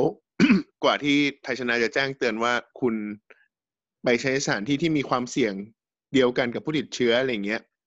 จำได้ว่าตอนนั้นมันดีเลย์อยู่ประมาณเป็นวันสี่สิบแปดชั่วโมงไหมเออ ผมจำได้ใช่ว่ามันนานอะไม่แต่ว่าไอ้ที่เป็นวันคือคนติดเชื้อไม่ได้เช็คอิน อืม อืม คือเขาสอบสวนโรคแล้วเขาค่อย ค่อย ค่อย key ข้อมูลเข้าไปให้มันแจ้งเตือนอืมอืม ซึ่งมันก็เลยจะช้าตรงนั้นเองใช่ไหมคถ้าบเป็นตรงไหนที่เขาเช็คอินมันก็จะมันก็จะทันทีได้ไงโอเค คือแพลตฟอร์มไทยชนะมันผลิตขึ้นมาเพื่อให้ง่ายต่อการไปตรวจสอบข้อมูลย้อนหลังว่าเราไปโผล่ที่ไหนโผล่ที่ไหน แต่ถ้าเกิดว่ารู้สึกว่าคุณเป็นแบบคนที่ทันสมัยพอสมควรก็ลองหาวิธีดูแล้วกันว่าตัวเองจะเหมาะกับวิธีการใช้แบบไหน อ่าผมอธิบาย Google Map ถ้าเกิดว่าคนที่ไม่ได้เปิด location history ไว้ก็เข้าไปใน Google Map นะครับ แล้วก็จิ้มที่หน้าหน้าตัวเองอะแล้วก็กดคำว่า your timeline ในนั้นมันจะมีแบบให้เช็คว่าอ่าให้เราเปิดเปิด แสดงข้อมูลว่าเราได้ไปที่ไหน แล้วก็ Google เนี่ยก็จะขออนุญาตเก็บข้อมูล คุณจะยอมไม่ยอมอะก็ติ๊กยอมไป แล้วหลังจากนั้นก็ถือว่าช่วงนี้เป็นช่วงที่ทุกคนตื่นตระหนกกัน แล้วก็เราก็ร่วมตื่นตระหนกด้วยกัน ด้วยกันบันทึกข้อมูลตัวเองไว้หน่อยละกัน อืม ส่วนจะแชร์ให้เมียดูหรือเปล่าอะไรก็แล้วแต่ อันนี้อันนี้พูดเป็นการส่วนตัวใช่ไหมอะพูดรวมๆเผื่ออะกลับมาๆครับกลับมา แล้วรอบนี้เราต้องตุนของไหมคะ รอบนี้คิดว่าไม่ต้ต้อองงตุนของไหมเราว่า เราว่าไม่ต้องตุนมั้งอืมรอบไหนจริง ๆ ก็ไม่ต้องไอ้มีความเข้าตุที่นแล้วได้ไหมเข้าที่แล้วหน้ากากหายากมันจะตายชักหายไปเลยเออครั้งที่แล้วมันแจ็คพอตของแตมันกเริ่มหลายอย่างเยไงอะเนอะอืมไม่แต่ว่ามันแต่ราว่าคาราคาก็ขึ้นเลยนะหน้ากากอะอย่างเช่นคืนคืนวันที่ประกาศว่าแบบพบทีเดียวห้าร้อยคนอะไรอย่างเงี้ย คนก็แบบเหมือนเข้าไปในเว็บ เว็บไซต์ช้อปปิ้งอะไรอย่างเงี้ย แล้วก็ตอนแรกอ่าก็คือจากกล่องไอ้มาร์กอะกล่องละกล่องละเจ็ดห้าสิหกสิบบห้าบาทอะไรเงี้ยขึ้นเป็นสามร้อยเก้าสิบาทแบบบ้ามากอะไรอย่างเงี้ยแล้วเหก็มือเลยนช็อรู้ตสึกกำไรว่าระยะสั้นมาก เออแล้วก็เลยไม่แน่ใจว่าสรุปนี้ต้องต้องต้องแต่ตุนเราไหมเราคะเราคิดว่า supply เราเราไม่ขาดแล้วเนาะหมายถึงว่าไอ้พวกเนี้ยมันมีผลิตอยู่ตลอดเวลาแล้วอะแล้วก็ตอนคือมันมีคนที่มีอยู่แล้วด้วย เพราะฉะนั้นเราก็เลยคิดว่ามันเออมันมันไม่มันไม่ได้ถึงจุด คือทุกคนเริ่มเริ่มมีของในมือแล้วไง มันไม่ใช่เหมือนตอนแรกที่เราไม่มีอะไรอยู่ในมือกันทุกคนอะไรอย่างนั้นนะมันเริ่มมีของถ้าแล้วถ้าถ้าไม่นับเรื่อง PM 2.5 ที่เราจะแบบหยิบแมสตัว N95 KN95 อะไรมาใช้พวกเนี้ย ถ้าถ้าบอกว่าเฉพาะหน้ากากหน้ากากอย่างเดียวอะตอนนี้โรงงานที่ขึ้นทะเบียนแล้ว มันมีผลิตได้วันละประมาณล้านชิ้น มันก็อืมโอเคนะอืมน่าจะพออยู่ไม่อยู่ในระดับที่น่าจะพออยู่ อืมอืม สบู่คือถ้าสบู่ยังมีอยู่ก็สบู่ก็คงไม่รอราสคาบู่ลดเขาวที่ลงมาแล้วยังไม่สบู่เขาวที่แล้วก็ยังไม่ไม่ไม่ขาดเลยใช่ไหมใช่เหรอตอนที่สบู่ไม่ก็ขามีคนดซื้ออะไม่เคยเป็นคนจะซื้อาบน้ำกันยังไงวะเออมันมีช่วงหนึ่งที่สบู่เหลวขาด แต่ยังเหลือ่าอสสบู่บู่เหลก้วอนใช่อืมทีนี้อ่าเจลแอลกอฮอล์ตอนเนี้ย ก็น่าจะหาพอหาซื้อได้กันทั่วๆไปอืมแต่แต่ก็แต่ไม่ยืน่านยันกังวลคำเดิมนะว่าเจลแอลกอฮอล์กับเราว่าเราใช้สบู่เหมือนกันดีกว่าสบู่ไดีกว่าสบู่ครับได้ล้างดีกว่าอีกต่างหาก อืมอืมเออเออเออสบู่ห้าบาท ใช่เฮ้ยเดี๋ยวนี้มันมีสบู่กระดาษอะไอที่เป็นแพ็คอ่าแพ็คร้อยแผ่นอะแล้วก็แผ่นหนึ่งก็ดึงออกมาแล้วก็มาล้างมือแล้วก็ทิ้ง เราเคยพูดไปแล้ว แล้วก็อ้าวเหรอ คุณก๊อฟเป็นคนบอกเองว่ามันไม่คุ้มเพราะว่ามันต้องใช้มากกว่าหนึ่งแผ่นอืมไม่ไม่ไม่คือพอดีได้แถมมาไม่ได้ซื้อ โอเค ได้แถมมาเยอะมากอะประมาณสิบแพ็คอะเออ ก็เลยแบบลองใช้ดู เออฟองไม่ออกเลย มาครับกลับมา ทีนี้ไปสเต็ปต่อไปเลยแล้วกันว่าอ่าสถานการณ์โรคโรคเราเนี่ยก็พอจะนึกภาพออกรวมๆแล้วว่าการทำนายของของนักระบาดในในทีมของเราเนี่ย เป็นประมาณนี้เป็นนักระบาดทีในเนี้ยทีมความคืบหน้าและการรักษาการป้องกันพวกวัคซงวัคซีนอะไรที่มีข่าวคือคือฟังลุงตู่ตอนเย็นนะเขาบอกว่าจะรีบประสานงานให้เร็วที่สุดนะให้คนไทยได้ใช้วัคซีนกันเนี่ย มันไปถึงไหนแล้วครับ ครับก็คือเอาจริงๆอันอันนี้แรกย้ก่ออนนเลยความอ่า EP ที่แล้วเนาะเพราะ EP ที่แล้วเราพูดเรื่องวัคซีนไปแล้วแหละ แต่ EP อ่าตอนครับ EP ที่แล้วอะเรามีตัวเดียวที่ออกใช่ไหมของของไฟเซอร์เท่านั้นเองใช่ตอนเนี้ยใช่ตอนเนี้ยก็จะบอกว่ามีอีกสองตัวที่ออกมาแล้วผลผลลัพธ์ออกมาแล้วเนาะอันนี้เราเราขออนุญาตไม่พูดถึงวัคซีนที่ไม่เปิดเผยผล เช่นของจีนแล้วก็ของรัสเซียเนาะรัสเซียอ่าซึ่งซึ่งซึ่งยังไม่ทราบ ซึ่งยังไม่มีงานวิจัยออกมาว่า ได้ผลมากน้อยแค่ไหนอ่าแต่ว่าไอ้วัคซีนที่มีงานวิจัยออกมาแล้วว่าได้ผลมากน้อยแค่ไหนก็มีอยู่สามตัว ก็คือไฟเซอร์ที่ออกมาแล้วรอบคนแรกกับของโมเดอร์นานะครับ แล้วก็อันสุดท้ายของออกซฟอร์ดสามอันเนี้ยมีงานวิจัยออกมาแล้วว่าใช้ป้องกันได้ โดยที่ของไฟเซอร์กับโมเดอร์นาเนี่ยป้องกันได้ประมาณ 95เปอร์เซ็นต์แต่ของออกซฟอร์ดเนี่ยได้ได้ประมาณ7 60ถึง70เปอร์เซ็นต์ มี open source บ้างไหมอะอันที่มันเดียวอันเดียวกับแอสตราเซเนกาใช่ปะอ่าอ่าอ่าใช่ใช่ใช่ออกซฟอร์ดก็คือของร่วมกับบริษัทแอสตราเซเนกาของไฟเซอร์ก็คือที่ร่วมกับ BioNTech ใช่ปะของโมเดอร์นาอืมนี่ร่วมกับอะไรจำไม่ได้แล้วขออภัย อืม ประมาณนั้น ก็มีสามแต่ก็อันมันนี้ก็เนาะมีบางบางตัวที่แบบทำมาแล้วก็ไม่ผงไม่ผ่านอย่างนี้ด้วยปะใช่ใช่อันที่ไม่ผ่านก็คือของออสเตรเลีย อืม ของออสเตรเลียเนี่ยก็คือว่าเขาอุตส่าห์ เริ่มการศึกษาในคนแล้วนะเอามาฉีดในคนทดลองในคนแล้วอ่าแต่ปรากฏว่าอาสาสมัครที่ฉีดไปเนี่ยทำให้มีแอนตี้เอชไอวีขึ้นอืมอืมคือเขาไม่ได้เป็นเอดเขาไม่ได้ติดเอดส์นะเขาไม่ได้ติดเชื้ออืเอมชไอวีนะ แต่ว่าฉีดไปปุ๊บเนี่ยมันไปกระตุ้นให้ร่างกายสร้างภูมิคุ้มกันต่อ HIV เวลาเราตรวจ HIV เนี่ยเราจะตรวจดูว่าร่างกายเคยมีภูมิต่อ HIV หรือเปล่า ถ้าคุณเคยมีภูมิแสดงว่าคุณเคยติด HIV เพราะฉะแต่ว่าอันเนี้ยมันดันไปกระตุ้นลักษณะเดียวกันทั้งที่เขาไม่ได้รับเชื้อ HIV เข้าไปอะเพราะฉะนั้นอ่าคนที่ฉีดวัคซีนตัวนี้ไป มันจะกลายเป็น HIV positive อืมทั้งทั้งๆที่ไม่ได้ชั่วมีคราวหรือว่าถาวรร่งกยถ้าอ่าคิดว่าอาจจะถาวรอืมแต่ว่าไม่ใช่ทุกคน เพราะฉะนั้นมันก็เลยทำอ่าให้มันเดี๋ยวเดี๋ยวมันจะกลายเป็นสร้างปัญหาใหม่ขึ้นขึ้นมาเป็นซึ่งเป็นอาจจะเป็นปัญหาที่ใหญ่กว่าเดิมอะไรเงี้ยเขาก็เลยไม่ไม่แต่ยกเลิกไป แต่อืมแต่ก็คือมันก็ไม่ได้เป็นใช่ไหมคือไม่ได้ HIV เป็นมัไม่ได้ตรวจได้เป็นหลายวิธีไงอ่าถูกต้อง HIV มันคือจะตรวจแบบ PCR แบบที่ตรวจกับโควิดนี่ก็ได้เหมือนกันอะไรเงี้ยแต่ว่ามันแต่ไม่ว่าค่อยตัวมีนี้ใครคือทำเป็น anti HIV อ่า antibody แต่ว่าของเขา HIV เขากลัวว่าถ้าวัคซีนร้อนออกไปแล้วเนี่ยทุกคนมาทำไมฉันเป็น HIV positive อะไรอย่างเงี้ยอ่ามันก็โดนกลายฟ้อเป็งนหนักเทียบกว่าอย่างนี้เดิมได้ไหมครับ เหมือนเหมือนเหมือนกับกินยาแล้วฉี่ม่วงเงี้ยอืมใช่ใช่ใช่พอได้ประพมาอณได้ย่างนั้นอืมอ๋อแต่ว่าอันนี้ไอฉีดม่วงมันชั่วคราวไงา อ๋อใช่เออเออเออทีนี้ทีนี้ไปดูกลับไปหุ้นคำถามที่ที่ปวินพูดถึงตัวเลขว่าของเอ่อแอสตราออกซฟอร์ดเนี่ยที่บอกว่าผลมันได้หกเจ็ดสิบเปอร์เซ็นเนี่ยอืมมันน้อยกว่าอีกอันหนึ่งเยอะมากเลยนะ น้อยกว่ากันยี่สิบใช่สิบเปอร์เซ็นต์เลยอะใช่คือคือเนื่องแล้วเราเราคิดว่ามันเหตุเหตุผลมันเป็นอย่างนี้ เพราะว่าของไฟเซอร์และของโ o เด r n นาที่มันได้เก้าสิบห้าเปอร์เซ็นทั้งคู่เนี่ย มันใช้วิธีการผลิตวิธี อ่าไม่ใช่วิธีการผลิตเอ่อหลักการของวัคซีนเนี่ยมันไม่ใช้เทคนิคเหมือนกันอ่าอ่าหลักการของวัคซีนของไฟเซอร์และโมเดอร์นาเนี่ยนะก็คือเป็นการที่ให้ RNA เข้าไปในร่างกายอ่า RNA เข้าไปในร่างกายแล้วร่างกายก็จะสร้างสร้างอ่าสร้างโปรตีนที่มีหน้าตาเหมือนไวรัสอืมแล้วทีนี้พอร่างกายสร้างเองเนี่ยระบบภูมิคุ้มกันก็จะ recognize แล้วก็กำจัดไอโปรตีนที่ร่างกายสร้างเองนะขึ้นไป อืมแล้วก็คือเป็นเทคนิคการการฉีดฉีด RNA เข้าไปในร่างกายอ่าในขณะที่ของออกซฟอร์ดเนี่ยจะเป็นการเอาไวรัสชิมแปนซี ไวรัสหวัดของชิมแปนซีมาทำมามามาใส่รหัสพันธุกรรมเข้าไปอีกทีหนึ่งอ่าซึ่งเป็นคนละเทคนิคกันอันนี้มันคือคล้ายๆ วิธี การทำไอ้วัคซีนของ flu ป่ะอ่าที่มันก็เอามาคือว่าเทคนิคเก่าเทคนิคเทคนิคอาจจะเก่าแล้วนี้ประมาณหนึ่งซึ่งซึ่งก็ซึ่งจริง ๆ ก็ไม่ได้ไม่ได้ผลแย่นะ มันก็ได้เจ็ดสิบเปอร์เซ็นถ้าเทียบกับอ่าของไข้หวัดใหญ่เนาะได้ประมาณฟลูห้าสิบเปอร์เซ็นอะไรเงี้ยมันก็มันก็ก็ได้เยอะกว่าปกติเหมือนกันอืมแต่ว่าของของของ m i ได้ผลมากกว่าจริง ๆ อืมเยอะเยอะด้วยอะไรประมาณเนี้ยอืมการได้ผลมากกว่ามากน้อยขนาดเนี้ยอ่าถ้ามองในแง่เฉพาะเรื่องของการรักษาเนี่ยห มอหมอประวินว่ามันมีมันมีความแตกต่างจนกระทั่งเราจะไม่ควรเลือกหรือเปล่าพูดยากเคี้ยเลวยเคี้ยวเคี้ยวพูดยากเลยไม่กล้าพูดเพราะว่าแต่แต่มันมีเรื่องต้นทุนราคาที่ถูกกว่ามากๆด้วยปะนั่นไงเราเราเราถึงตัดเรื่องเรื่องคอสมันมีก่อนหลายเรื่องเอาเฉพาะเรื่องผลเนี่ย คือแน่นอนนะเรื่องผลใครๆก็อยากได้ ใครๆก็อยากได้วัคซีนที่ได้ ของดีที่สุดภาพที่ดีที่สุดอะไรเงี้ย ซึ่งเนอะก็คือสองค่ายสองอันนั้นที่ใช้เทคนิคนี้เทคนิคใหม่ มันก็แต่ว่ามันก็มีประเด็นอื่น ๆที่ที่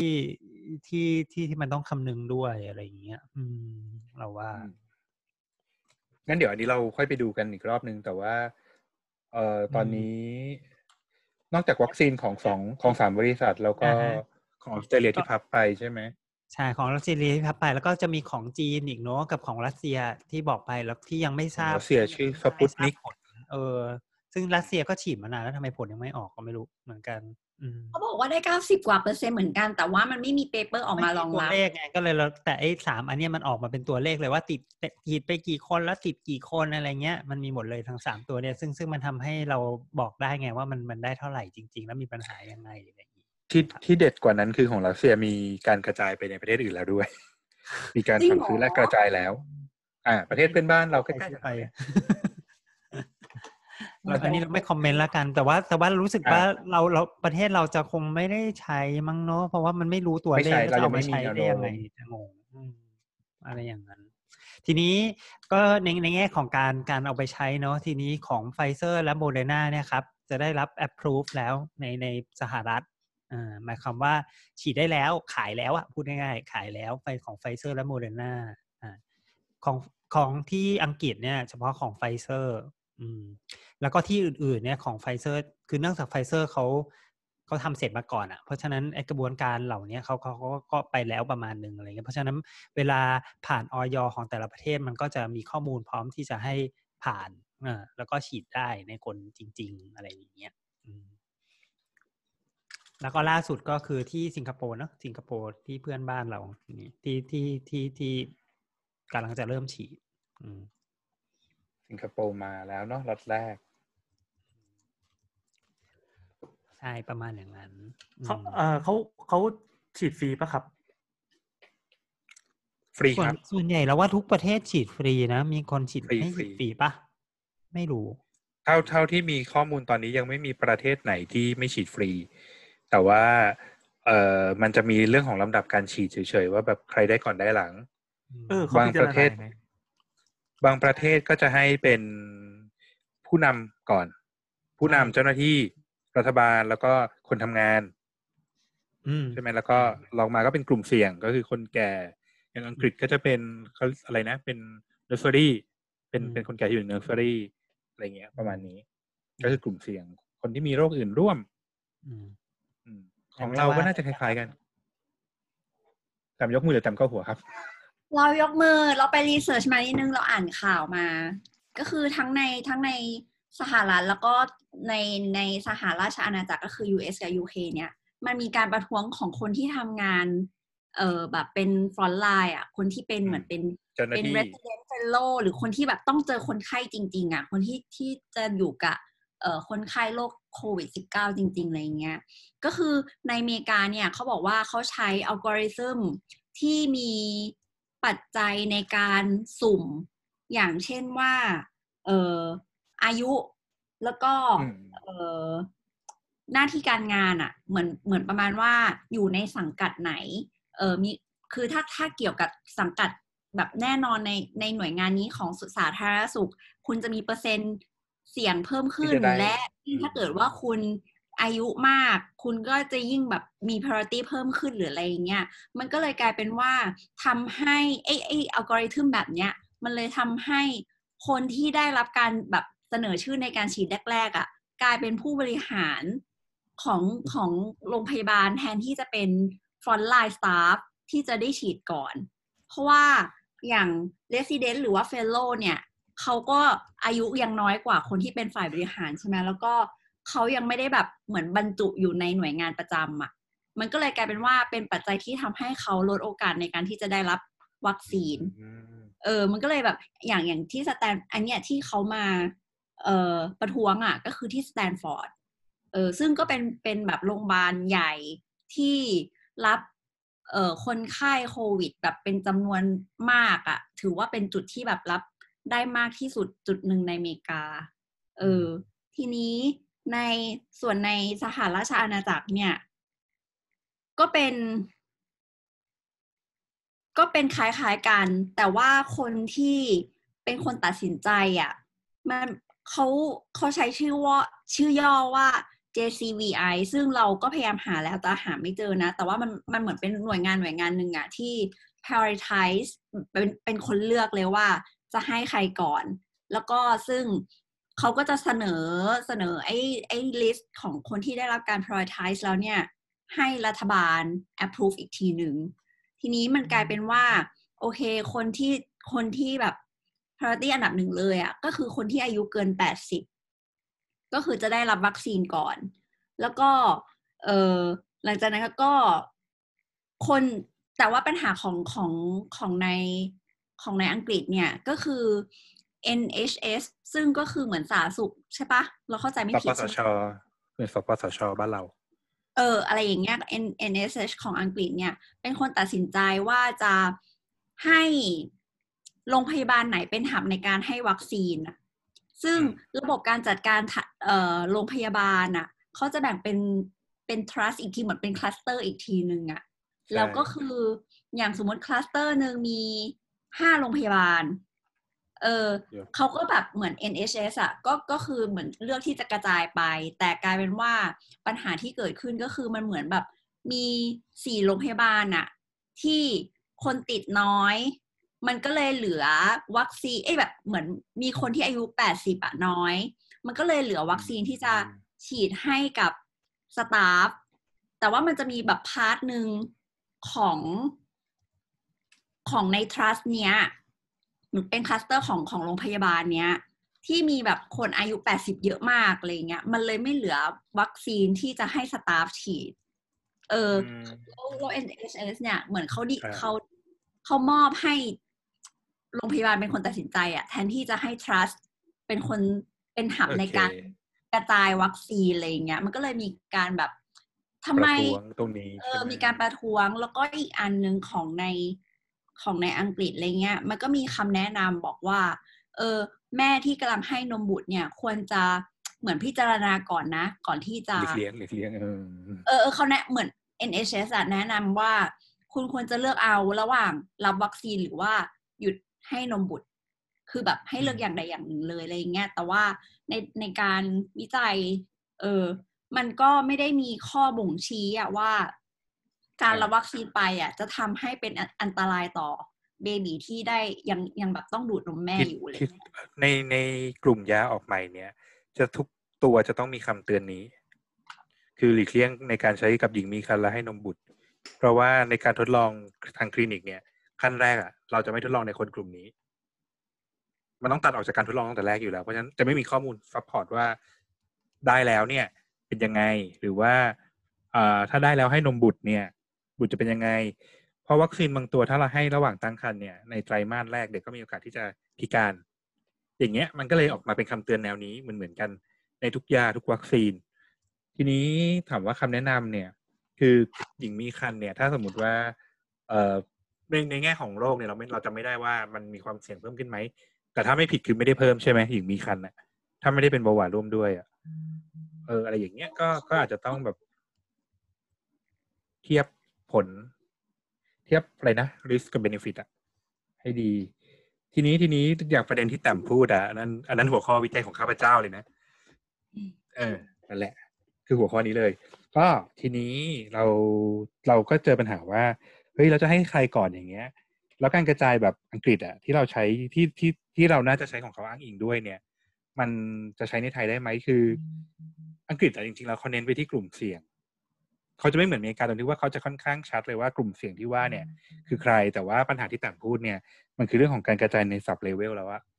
ในในในกลุ่มที่เป็นระดับย่อยมาก ๆอะบ้านเราก็เจอปัญหาคล้าย ๆ กัน ที่ที่น่าจะเจอแน่ๆกับวัคซีนในอนาคตก็คือว่า เวลาเราส่งไปเราส่งไปเป็นกลุ่มเป็นเขตสุขภาพ ประเทศไทยมีเขตสุขภาพหลายๆเขต แต่ละเขตเนี่ย คุณก็อะเอาจำนวนประชากรไป ส่งไป แต่ทีนี้ในในเขตสุขภาพเดียวกันน่ะก็จะมีหลาย ๆ จังหวัด แต่ละจังหวัดเนี่ยจะกระจายยังไง จังหวัดเป็นอำเภอกระจายยังไง และทีนี้ในระหว่างการที่ส่งไปส่งมาเนี่ย มันมันส่งไปส่งมาได้ไหม คือคือด้วยความที่อังกฤษเขาเริ่มใช้วัคซีนของไฟเซอร์ก่อนอืมเพราะฉะนั้นน่ะปัญหาเรื่องการขนส่งมันเลยชัดมากว่า วัคซีนของไฟเซอร์อะ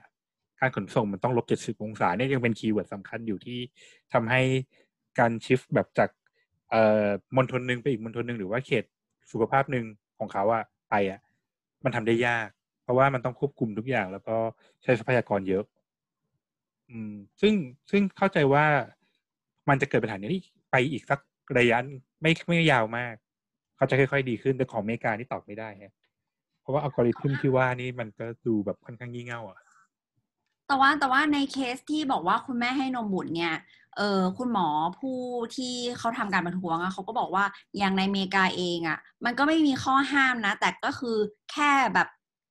เป็นบอก precaution เป็นข้อควรระวัง ใช่ใช่บอกล่วงหน้าว่าใช่ให้ไหมให้คุณปรึกษากับ healthcare provider ที่คุณใช้บริการอยู่อะไรอย่างเงี้ยเออเท่านั้นเองคือคือมันแต่ว่าในอย่างในอังกฤษอะเป็นเหมือนแบบ แนะนำให้คุณหยุดเลยอะไรเงี้ย ซึ่งเขาก็ก็รู้สึกว่า มันเป็นการตัดสิทธิ์ของของคนกลุ่มอ่าหนึ่งอะเออก็ประมาณคืนั้นอแหละค่ะคือต้องต้องบอกไอ้ไอ้เรื่องค่านิยมของกลุ่มนี้ก่อนคือเวลาที่เราแบ่งผลข้างเคียงของยาเนี่ย เอ่อในคนท้องเนี่ย เอาเอาคนท้องก่อน เราจะแบ่งเป็นเลเวล A B C D E แล้วถ้าสมมติว่ายาที่เป็น A B อย่างเงี้ย ใช้ในคนท้องไม่อันตราย เราก็ใช้ไปตามปกติ เพราะมันมีหลักฐาน แต่ว่าพอกลุ่ม C ปุ๊บเนี่ย ในประเทศหนึ่งเราบอกว่า C เนี่ย ข้อมูลไม่เพียงพอที่จะบอกว่ามันปลอดภัย เราเลยจัดมันเป็นกลุ่ม C แต่ในอีกประเทศหนึ่งอะเราบอกว่ามันไม่มีข้อมูลเลยนะ คือถ้ามีมันอาจจะกลายเป็นกลุ่มดีไปเลยก็ได้ กลุ่มดีคือห้ามให้ ต้องต้องระวังมาก ๆ ทีนี้เนี่ย เอ่อไอ้กลุ่ม C ที่ว่าก็คือยาพวกนี้แหละยาที่ไม่มีข้อมูลอะถ้าถ้านในมุมมองของของ หมอเนี่ยบางคนเขาก็จะบอกว่าฉันไม่อยากเสี่ยงอะถ้าให้ไปแล้วเกิดเด็กมีผลข้างเคียงล่ะ อืมเขาก็จะแนะนำว่าเฮ้ยถ้างั้นหยุดให้นมบุตรได้ไหมเพราะอย่างอย่างกรณีท้องเนี่ย มันคือมีแค่สองอย่างคือ เอ่อให้ยากับ ไม่ให้ยา ถ้าให้ยาแล้วมีปัญหา คุณต้องมีการยุติการตั้งครรภ์นะคุณโอเคไหมถ้าคุณโอเค ก็โอเค แต่อย่างคนให้นมบุตรเนี่ยมันมันมันจริงๆมันแก้ปัญหาง่ายกว่าก็คือ คุณก็เปลี่ยนนม แม่เป็นนมทางเลือกหรือว่า คุณทำสต็อกนมแม่ไว้ก่อนก็ได้ จริงๆ กลุ่มให้กลุ่มให้นมบุตรอะปัญหาน้อยกว่าอืมอืมค่ะ กลับมาที่ประเด็นนะคะจะมาที่ประเด็นขอโทษที่พาออกไปนอกไม่เรื่องสนามก็ยังอยู่ก็ยังอยู่แหละอะใช่ทีนี้เราขออนุญาตมาประเด็นสุดท้ายเลยละกันเนาะอันนั้นคือเรื่องของวัคซีนทั้งหมดนะครับ ทีนี้ประเด็นสุดท้ายเรื่องมีมีเรื่องไหนไทย อะไรนะขอโทษนะประเทศไหนเอ่อเขาก็ไปอ๋อทำแต่การบ้านมา ก็คือแต่คอพูดถึงอนุมัติ อนุมัติให้ให้ เอ่อ budget อะในในการกระบวนการทั้งหมดเนี่ยหกพันล้าน โดยที่ เอ่อประเทศไทยอะเลือกที่จะจอง เอ่อวัคซีนเจ้าเดียวจองวัคซีนจากแอสตราเซเนกาอืมหรือของเออออกซฟอร์ดเกินเดียวกัน อืมใช่ใช่ใช่ ก็คือจ่ายไปแล้วสองพันล้าน โดยที่ไอ้เงินสองพันล้านเนี่ย เออจะทำให้เราอะได้ยามายี่สิบเปอร์เซ็นอืมอ่าของประชากขรองประชาก็คือก็คือประชากรที่ที่จะได้อะก็คือสิบสามล้านคนสิบสามล้านคนก็คือได้เป็นยี่สิบหกล้านโดส ทีนี้เขาบอกว่าในสองพันล้านเนี่ย มันถือว่าเป็นค่าสนับสนุน R&D อะอืมวิจัยและพัฒนา เออเขาบอกว่า ถ้าเกิดว่าเราไม่จ่ายค่าค่า R&D เนี่ย ตอนแรกอะเราอาจจะต้องจ่ายจ่ายเงินซื้อในราคาโดสละยี่สิบเหรียญ แต่ถ้าเกิดว่าเราสนับสนุนจองล่วงหน้าจ่ายเป็นค่า R&D เนี่ย มันทำให้เราลดลดค่าใช้จ่ายลงเหลือโดสละ ห้าเหรียญก็คือลดไปประมาณสิบห้าเหรียญอืมเออ คือเราเราประมาณคิดว่าคนคนที่เขาตัดสินใจอะคงมองในแม่แง่ระยะยาวมากกว่าด้วยอะไรเงี้ยว่าใช่เราใช่จะใช่บบาแล้วก็แล้วก็อืมตอนนี้ก็คือเหมือนประเทศไทยอะ เป็นคิวที่เก้าสิบเอ็ดที่จะได้อืมที่จะได้เอ่อวัคซีนตัวนี้มาอืมแล้วก็อีกหนึ่งหนึ่งจุดห้าพันล้านเนี่ย ก็คือเป็นตัวค่าวัคซีนเลยอืมอืมเออ แล้วก็ที่เหลืออีก สองพันล้านเนี่ยก็คือเป็นค่าบริหารจัดการอืมในการในการแบบกระจายในการนู่นนี่นั่นอะไรอย่างเงี้ยค่ะอืมทีนี้ใน part อันนี้คือแค่ budget นะ ส่วนใน part การผลิตก็คือใน pro ใน production เนี่ยก็คือเขาจะให้แอสตราเซเนกามาทำ tech transfer ให้เออสยามไบโอไซน์ก็คือเหมือนกับมาเหมือนกับมาถ่ายทอดเทคโนโลยีในการทำวัคซีนเนี่ยให้บริษัทสสยามไบโอไซน์แล้วก็มาเป็นผู้ผลิต เพราะฉะนั้นเนี่ยเออในกระบวนการที่ถ่ายทอดเทคโนโลยีทั้งหมดเนี่ย มันจะใช้ระยะเวลาประมาณหกเดือน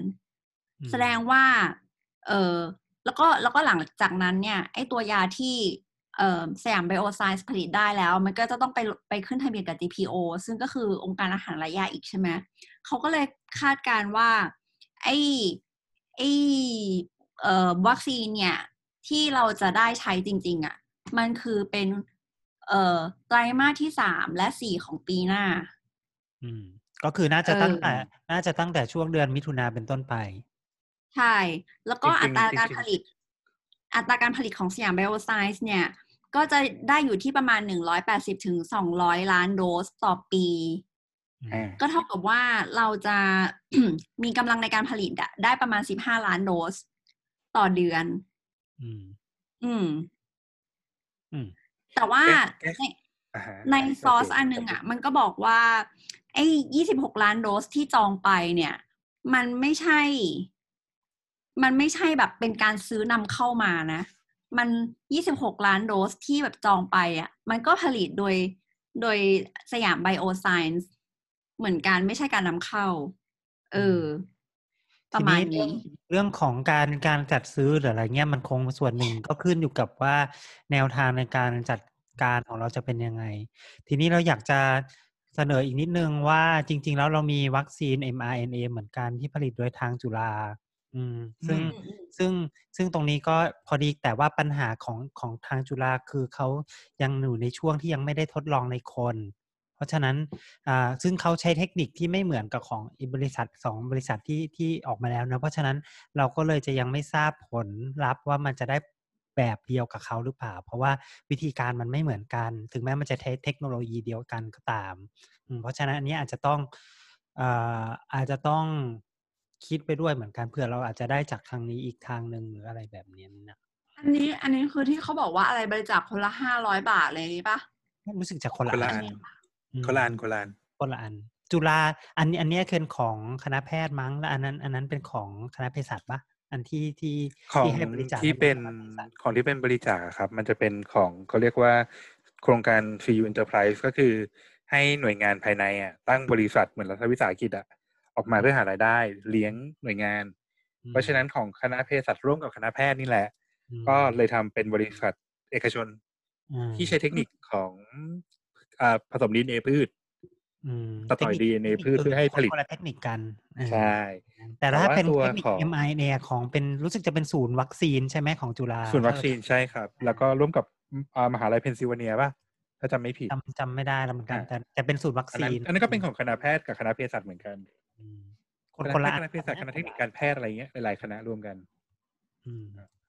ประมาณอย่างนั้นครับนั่นแหละ ทีนี้นี่ค่ะทีนี้จบข่าวประเทศไทยค่ะทีนี้แก้ข่าวเอ้ยไม่ได้แก้ข่าวหรอกเสริมข่าวแต่นิดนึงก่อน คือที่แต่บอกว่าไอ้ยี่หกล้านโดสที่ผลิตเนี่ยใช่ แล้วก็ตอนเนี้ยก็คือเขาเข้ามาเริ่มวางแพลนแล้วอืมแล้วก็ทำให้ล็อตแรกที่จะได้เนี่ย บวกลบไม่เกินไตรมาสที่สองอืมเป็นอาจจะได้เร็วขึ้นที่อย่างนี้ละกัน อาจจะได้เร็วขึ้นอืมก็ค่อนข้างจะ confirm ว่าไตรมาสที่สองได้แน่ ๆ แต่ว่าจะเร็วถึงมีนาไหมเนี่ย ไม่รู้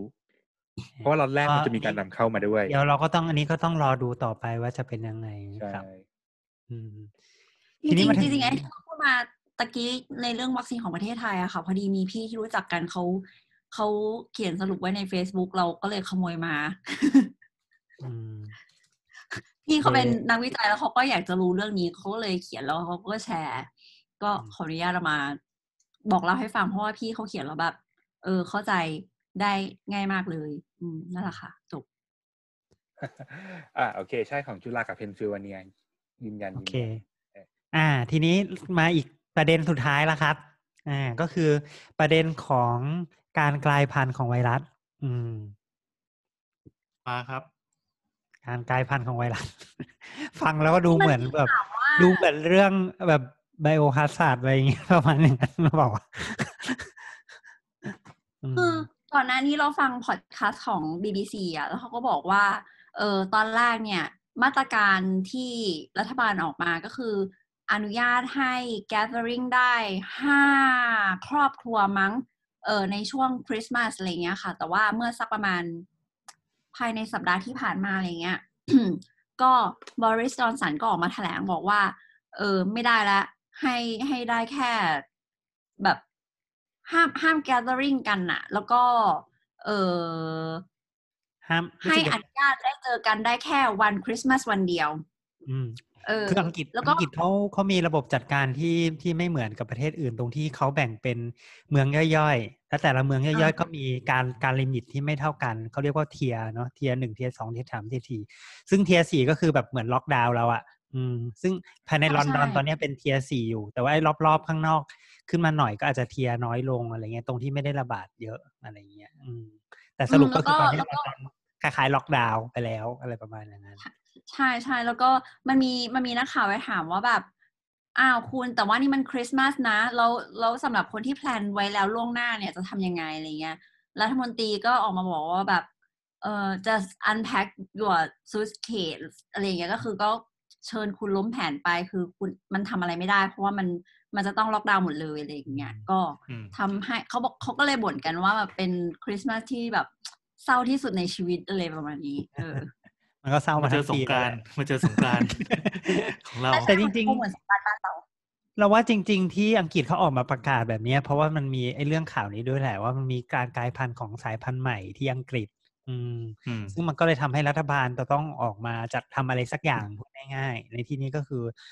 เพิ่มเพิ่มการเพิ่มมาตรการมากขึ้นล็อกดาวน์มากขึ้น อืมทีนี้หลายคนอาจจะสงสัยแหละว่าว่ามันคืออะไรวะมีสายพันธุ์ใหม่อะไรตั้งแต่เมื่อไหร่อะไรเงี้ย เราจะได้ยินอยู่เนืองๆว่ามีสายพันธุ์ใหม่อะไรเงี้ยคือจริง ๆ แล้วโคโรนาไวรัสเนี่ยที่เป็นที่เป็นอันเนี้ยเนาะซึ่งซึ่งจริง ๆ ชื่อเต็มๆเนี่ยเขาเรียกว่า SARS Associated Coronavirus 2ชื่อมันยาวมากเลยนี่คือไวรัสที่ทำให้เกิดโรคโควิด -19 เนี่ยครับอตอนนี้ที่เราค้นพบที่มีไม่ใช่ค้นพบสิที่ที่เราที่เราพยายามจะ classify มันอะมันก็จะมีอยู่สามสามสาม type หลักๆ A B C อืมแต่อย่างที่บอกแต่ละตัวมันก็หน้าตาไม่เหมือนกัน คือหน้าตาอาจจะคล้ายกันนิดนึง เช่น คือเราอยากบอกไงว่าดีวะก็คือ สมมติแมวเนาะแมวมันก็มีหน้าไม่เหมือนกันใช่ป่ะแต่อันนี้คือแมวเปอร์เซียเทียบกับแมวอะไรอะสฟิงค์แมวไทยอะแมวไทยอะเทียบกับแมวไทยเปอร์เจเงี้ยกับมันก็เออคือโอเคมันก็แมวอะนะ แต่ว่ามันมันอะก็มันแมวมันไม่เหมือนกันอะมันหน้าตาไม่เหมือนกันอะไรเงี้ยอ่าคือตอนเนี้ยเรามีเหมือนกันแล้วมันผสมกันได้ไหมครับ ผสมกันได้ ใช่ไหมผสมกันแมวแมวจะผสมไม่รู้ใช่ป่ะได้ได้ได้ได้ได้นี่เนาะใช่ป่ะมีแมวลูกได้ผสมได้ได้ป่ะใช่ เออมีเหมือนกัสนปีนั่นแหละชีส์เดียวกัน สปีชีส์อ่าเดียวกันแค่ต่างกันแค่สายพันธุ์ใช่ใช่ อันนี้ก็เหมือนกันก็คือมันก็ยังเป็นโคโรนาไวรัสนั่นแหละ แต่มันหน้าต่างกันนิดนึงอะไรเงี้ยคือมันก็ก็เลยพยายามจะคลาสสิฟายออกมาเป็น A B แล้วก็ C อืมซึ่งซึ่งจริง ๆ แล้ว A เนี่ยเอ้ยโทษโทษพูดใหม่ B เนี่ยจะเป็นอันที่เคยระบาดที่อู่ฮั่นอืม A เนี่ยคืออันที่เขาสืบ อ่า ถูกต้อง A นี่คืออันที่เขาสืบเข้าไปแล้ว A น่าจะมาก่อน B เพราะด้วยเฮ้ยด้วยโค้ดมันอะโค้ดคือเดี๋ยวนี้เวลาเขาเอาไวรัสมาดูเขาก็จะดูโค้ดมันว่าโค้ดอันไหนมีเพิ่มมาอันไหนมีลดไปอะไรเงี้ยอ่าโค้ดที่ว่าคือเพระว่าคือ genetic code ใช่ไหมครับอ่าโค้ดก็คือใช่ใช่คือ DNA อะไอ้ยโทษโทษเนื่องจากมัน RNA พูดผิด RNA เพราะไวรัสมันเป็น RNA อ่าเอ่อ โค้ดโค้ดของ RNA ของ A เนี่ยมันมันมันอยู่ในระดับชั้นที่เก่ากว่าของโค้ดของของของของสายพันธุ์ B อืมเพราะฉะนั้น B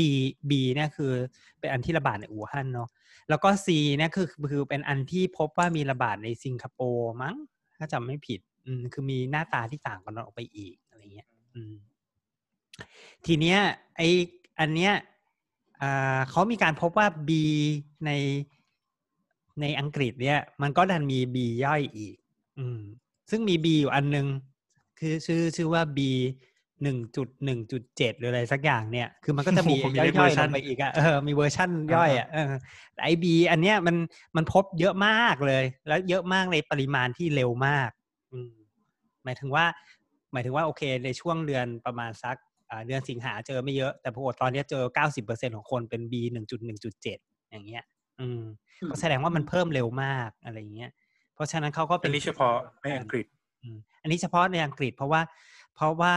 เพราะว่าอังกฤษเขาทำ sequence เยอะเขาเขาดูโค้ดเยอะ อืม ไม่รู้อาจจะมีที่อื่นแล้วด้วยก็ได้ อืม เพราะว่าที่อื่นไม่ค่อยได้ทำอืม ในไทยมีไหมครับ ในทำในไทยก็ทำได้แต่ว่าไม่ได้ทำทำครับปริมาณครับเยอะเพราะไม่มีตังค์ใช่ไม่ได้ทำทุกคนแต่ว่าแต่ว่าทำเยอะเหมือนกัน อ่าแต่ก็ทำแหละ แต่ก็ทำแหละ เรารู้เราเชื่อว่าทำอยู่อะไรประมาณเนี้ยอืมนั่นแหละเพราะฉะนั้นเนี่ย พอพออังกฤษเขาเห็นอย่างเงี้ยเขาก็เลยเขาก็เลยออกมาประกาศแบบนั้นแหละว่าทำไมมันมันเคสที่มันเพิ่มขึ้นเร็วๆนะมันเป็นเคสของไอบีหนึ่งจุดหนึ่งจุดเจ็ดอืมอืมก็เลยก็เลยออกมาประกาศแบบนั้น แล้วก็เริ่มเริ่มมีมาตรการมากขึ้นแบบนั้น ทีนี้พอฝั่งยุโรปไม่เห็นว่าอังกฤษประกาศออกมาแบบเนี้ยทุกคนก็เลย อ่า ปิดไม่ไม่คบค้าหาสมาคมกับ อังกฤษอีกเนาะซึ่งก็จะทำให้เราเห็นผลลัพธ์ที่ออกมาใช่ไหมที่ว่าแบบว่าเอ่ออะไรอะรถบรรทุกไปรออยู่ที่ท่าเรือรถเรือมันเข้าออกไม่ได้ ที่เรือที่เชื่อมระหว่างอ่าอังกฤษกับฝรั่งเศสที่จะขนของขนอาหารขนอะไรเนี่ย มันก็ปิดไปด้วยอะไรอย่างเงี้ยอืมคือปิดไม่จริงๆเกี่ยวกับดราม่าดราม่าเบรกซิตด้วยป่ะถูกถูกมันกำลังมีประเด็นในตรงนั้นด้วยอีกต่างหากก็เลยอังเหมือนกับว่าอะฝรั่งเศสก็ไม่สนแล้วไง ก็ ไม่ได้อยู่ใน EU แล้วก็ปล่อยเออตัดตัดหางอะไรอย่างเงี้ยอ่าประมาณอ่านั้นแกไม่ใช่เพื่อนฉันละแกไม่ใช่อยู่ในก๊กเดียวกับฉันแล้วอะไรเงี้ยก็ก็ก็ตัดไปทิ้งแล้วกันในแกระบาดก็ระบาดคนเดียวอะไรเงี้ยเออแต่ก็นั่นแหละก็คือสรุปแล้วก็คือว่ามันก็เลยก็ก็น่าจะเป็นเพราะสาเหตุนี้ด้วยส่วนหนึ่งที่ทำให้หลาย ๆ ชาติก็พยายามจะเอ่อยังพยายามจะพยายามจะตัดขาดออกมาจากอังกฤษเพราะว่ากลัวสายพันธุ์ใหม่จะระบาดตามไปนั่นแหละครับ อืมทีนี้หเอ่อลายเรๆคนเราต้องเออเราต้องได้รับผลกระทบหรือว่าเราจะต้องกังวลหรืออะไรเกี่ยวกับข่าวนี้ไหมครับอ่าทีนี้ทีนี้ก็มีคนกังวลมากว่าไอ้ที่มันกลายพันธุ์ที่มันโตเร็วที่มันมาเร็วเนี่ยมันจะส่งผลอะไรหรือเปล่า ปัจจุบันเออก็คือยังไม่ไม่มีไม่มีไม่มีบอกนะ ว่าว่า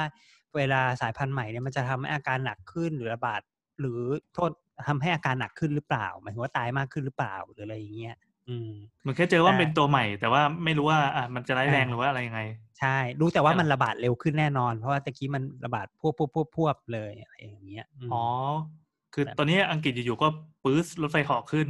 ใช่ ซึ่งมาจากไอบีหนึ่งจุดหนึ่งจุดเจ็ดนี่เองอ่าอืมอ่าอ่าแบบนั้นครับอ่าแล้วก็มีคนสงสัยอีกว่าไออันเนี้ยพอมันมีการเปลี่ยนหน้าตาไปเนี่ยมันจะส่งผลหรือเปล่ากับเรื่องของการใช้วัคซีนเนาะอืม ซึ่งปัจจุบันเขายังเชื่ออยู่ว่าวัคซีนน่าจะยังได้ผลเหมือนเดิม เพราะหน้าตามันไม่ได้ต่างจากเดิมมากเท่าไหร่อืมมันยังเป็นบีอยู่ประมาณอย่างนั้น มันยังเป็นโคโรนาไวรัสอยู่อย่างนี้ละกันเออ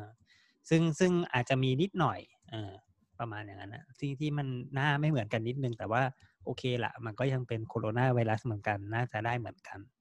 ครับอืมอืมอืมณณวันนี้คิดอย่างนี้นะครับ อืมแล้ว ความคืบหน้ายังไงเดี๋ยวค่อยว่ากันต่อไปแล้วกันครับเพราะคำคืบหน้าคงต้องรอ เพราะว่าเพิ่งอันนี้เป็นเหตุการณ์สดๆร้อนๆเลยที่มันเพิ่งเพิ่งเพิ่งจะมีปัญหานี้เกิดขึ้นอืมก็ก็มีพี่ที่เขาเปิดคาเฟ่อยู่ที่ลอนดอนที่แบบโอ้ตอนนี้แบบชิบหายมากจริงอืม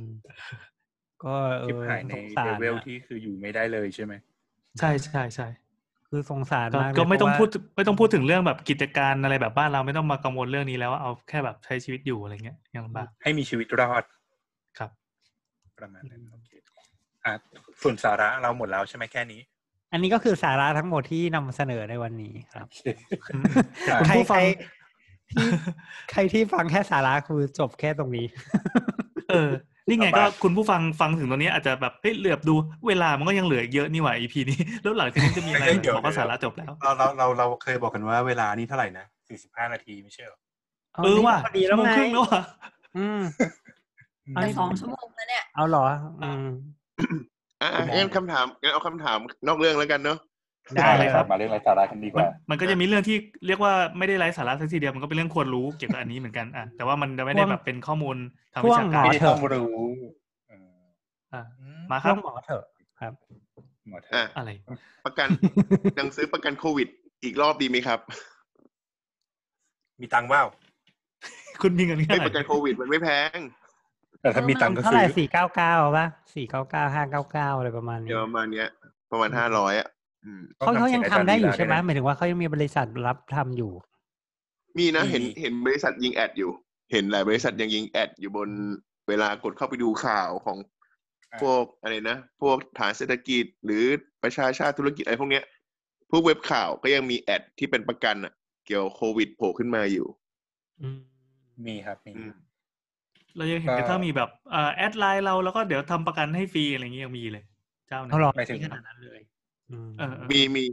dtac ก็มีโปรโมชั่นอะไรนะ ซื้อแพ็กเน็ตแถมประกันโควิดอ๋อเอสก็ไม่มีมีไม่มีโปรโมชั่นย้ายค่ายออกจาก dtac มั้งอะไม่สบายใจอันนี้เป็นลูกค้าที่ก็แท็กย้20ไปได้ปีเหมือนะกันะคะ ไม่รู้สิผมใช้มาสิบหกปีสิบเกือบสิบแปดปีแล้วอืมนี่ไงฉันวันนี้เป็นฉัเนี่ยยี่สิบปีเนี่ย เป็นเป็นแฟนพันธ์แท้มากเลยอะเราออกมาแล้วเป็นคนที่อ้าวเหรอคนดีลูกยังออกเลยเหรอ ออกไปแล้ว ทั้งทั้งทั้งบ้านตอนนี้เหลือแวเบอร์เดียว อืมเออเหลือเหลืออะนั่นแหละสรุปยังซื้อได้ สรุปยังซื้อได้ อืม ก็ก็ควรซื้อไหมควรอย่างนี้ซื้อดีกว่ามันแล้วแต่คนไหมไม่รู้ดิอืมเสี่ยงมากหเดี๋รืยอวเปให้ล่าแนะนำไงอะก็แล้วแต่ปะวะอืมอืม ก็ถ้าถ้าสมมติสมมุติว่าสนใจหรือไม่สนใจยังไงก็ลองเข้าไปดูก่อนเนาะที่เว็บกลางประกันภัยอะ อะไรพวกเนี้ย พวกพวกโบรกเกอร์ทั้งหลายที่เขาจะมีหลายๆเจ้าให้เลือกอะ ถ้าเราคิดว่าสู้ราคาได้ก็ประมาณเริ่มต้นประมาณสี่ร้อยบาท ไม่แพงไม่แพงอืมถ้าตอนนี้คุณอยู่ที่สมุทรสาครอะไรเงี้ยอะก็ลองพิจารณาดูแล้วกันเขายังรับอยู่เขาอาจจะไม่รับอ๋อเหรอเหรอเหรอสมมติว่าคุณมีครับเอ่อภูมิลำเนาอยู่ที่อื่น แล้วก็จำเป็นจะต้องอยู่ที่สมุทรสาครตอนนี้ แล้วก็ไม่ได้แจ้งใครอะไรเงี้ยอืมเอาเลยครับ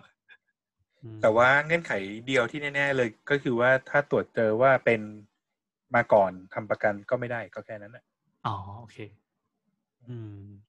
เขาต้องจับตรวจก่อนด้วยเหรอเขาไม่จับด้ตรวจไงอืม ทีนี้เราจะรู้เพราะเราได้ไม่ไงเสี่ยงว่ามาก่อน อืม ใช่ไหมใช่ ก็ส่วนใหญ่ก็ไม่ได้เป็นก่อนหรอกก็แต่ดังนั้นถ้าคุณเริ่มไอตั้งแต่วันนี้นะครับ ก็ทำประกันแล้วสืบเอาไปสืบมาติดมาสองเดือนแล้ว แต่เอาจริงๆเราเราเราของเราเราก็ซื้อเหมือนกัน แต่ว่าที่บ้านเราก็ไม่ได้มีคนอื่นซื้อน่ะ ที่ที่ที่เราซื้อเพราะว่า เพราะเราเสี่ยงสุดใช่คือคือจริงๆจริงๆอะ คือเขาไม่ได้ซื้อเพราะเขากลัวนะเขาซื้อเพราะเขามั่นใจว่าเขาต้องติดเขาอยากได้เงินะสิใช่ใช่ใช่ได้เรื่องทั้งทั้งเยอะเท่าไหร่วะอ๋อแต่ว่าถ้าใครแล้วแต่เป็นก็ยังตรวจรักษาฟรีอยู่นะ ไม่ต้องกังวล เออเออใครไม่มีก็ไม่ต้องตกใจนะ มันก็เป็นโรคใครใครคิดว่าแบบจำเป็นเนอะเออแล้วก็แล้วก็อย่างที่บอกไปก็ไม่ใช่ทุกคนมันจะตายทุกคนเนาะหมายถึงว่า มันคนที่ไม่เป็นไรก็ตั้งเยอะตั้งแยะ ถ้าให้ลองนึกภาพก็คือทรัมป์ใช่ไหมก็เคยเป็นแล้วเอ่อบอบอริสบอก็ริสเป็นจอนสันแล้ก็วเป็นแล้วเขาเคยเป็นแล้ว ประธานาธิบดีของฝรั่งเศสก็เป็นแล้ว อืมแคนาดาก็เป็นเป็กันนหมดแล้แล้ววแล้วแล้วใช่แล้ว แล้วทรัมป์ก็ยังออกทรัมป์เป็นมาแล้วแล้วแล้วดูดีมันก็ก็ยังอยู่อยู่อย่างนั้นก็ก็ก็ยังเที่ยวตลาดได้อยู่ทุกวันมันเถอะเอ้ยถ้าที่จำได้คือทำได้รักได้การรักษาด้วยยาที่เป็นเหมือนเป็นยาปลอมด้วยปะใช่ใช่ยาที่ใช่ไม่ได้ผลน่ะฆ่าทั้งหมดเชื้อเลไวยรัสนั่นแหละอืมอ่าอ่าอ่าก็แสดงว่าอาการก็เหมือนเหมือนแทงหวยอะบางคนก็หนักบางคนก็เบา น่าจะประมาณขึ้นอยู่กับนั้นโรคเดิมด้วยแหละอ๋อแล้วแต่ร่างกายของคนแต่ทรัมป์ก็แก่แล้วไม่ใช่เหรอ เออ แก่ขนาดนี้ยังรอดเลยทำไมวะอ่ามีตังค์ไงจบอ๋อมีตังค์นะครับ แต่รู้รู้ก็ recover เร็วเหมือนกันนะ ภายในอาทิตย์เดียวมะถ้าถ้าถ้าจำไม่ผิดสองไม่อาผิทิตย์โดยประมาณแต่เขา mild symptom อยู่แล้วนี่ อืมแค่เขามีปัจจัยเสี่ยงเรื่องอ้วนเฉยแล้วอายุเยอะอ้วนด้วยแก่ด้วยเอออืมๆ แต่เขาก็ไม่ได้แก่มากไงเพิ่งเจ็ดสิบเอง ตั้งก็เจ็ดแก่สิบแล้วแหละ เสียงแล้ว เจ็ดสิบอะเจ็ดสิบ เจ็ดสิบเนี่ยจุกกลุ่มเสี่ยงเลยอืม ขนาดติดขนาดไม่ได้ยูเคเขายังพิจารณาที่แปดสิบเลยนะแต่แปดสิบของเขานี่เขาเน้นไปที่กลุ่มนั้นก่อนไงหมายถึงว่ากลุ่มที่อยู่บ้านพักอะเออเพราะมันติดกันง่าย แต่ถ้าแปดสิบแล้วอยู่บ้านก็โดนทีหลังก็ได้ทีหลังมั้งรู้สึกอืมจำไม่ได้เพราะฉะนั้นก็แล้วแต่แล้วแต่คนแล้วกันเนาะแล้วคุณก็พิจารณาความเสี่ยงคุณเอง แล้วก็เลือก เลือกรูปแบบที่คุณชอบอืมถ้าคุณคิดว่าคุณติดแล้วจะได้ตังค์แน่ๆก็แบบ เอาแพ็กเกจสูงสุดไปไม่แพงอ่าต่อมาอันอันนี้เรื่องอันนี้ถามถามถามต่อเนื่องจากเมื่อกี้คือ อืม อันนี้ไม่เกี่ยวกันการเป็นวิชาชีพอะไรแล้วคือ อย่างปวินเนี่ยที่เป็นหมอตอนเนี้ยคืออยู่ใกล้มากอะรู้สึกแบบกังวลอะไรไหมว่าตัวเองจะต้องติดต้องอะไรเงี้ย อืมหมายถึงว่าความรู้สึกอะไรตอนเนี้ยเหรอ เออเออเออเออแพนิคไหมกลัวไหมหรือว่าผ่านมาแล้วหมดแล้ว หรือว่าแบบก็เป็นมาแล้วอะ อืม คือมันก็แพนิคตอนที่วันที่ประกาศนั่นแหละนะแป๊บหนึ่งแล้วก็หายแล้ววันที่ประกาศคนเย็นคือวันไหนชาดิวะคือภายในพร้อม ๆ ทุกคนวันนั้นนะแล้วก็ ก็เฉยๆแล้วตอนกำลังกินข้าวสามทุ่มอะไรอย่างเงี้ยเหรอเออประมาณอย่างนั้นช้อนหล่นไหมแป๊บงไม่ถึงขนาดนั้นหรอกแต่ว่าเออมันเยอะจังแค่นั้นแหละจบโคตรเย็นชาเลย นั่นแสดงว่าคือการการเป็นมันก็ไม่ได้อะไร เพราะว่าเราเห็นในทวิตเตอร์มันจะมีคนหนึ่งที่อะสมมติว่าเขาเขาเล่าเป็นเรื่องจริงนะเขาเล่าประสบการณ์การเป็นโควิดของตัวเองอืมคือเขาอยู่ที่อเมริกา แล้วก็เป็นเสร็จปั๊บเขาก็บรรยายว่าแต่ละขั้นแต่ละตอนนะตอนที่เป็นอาการเป็นยังไงสรุปแล้ว คือคนเนี้ยเขาอืมอย่างที่บอกว่ามันแล้วแต่ว่าแทงหวยถูกไม่ถูกนะ คนนี้เขาจั่วติดแบบในเลเวลที่ตัวเองไม่ได้เป็นอะไรหนักเขาบอกว่าเหมือนเป็นหวัดธรรมดา เสร็จปั๊บ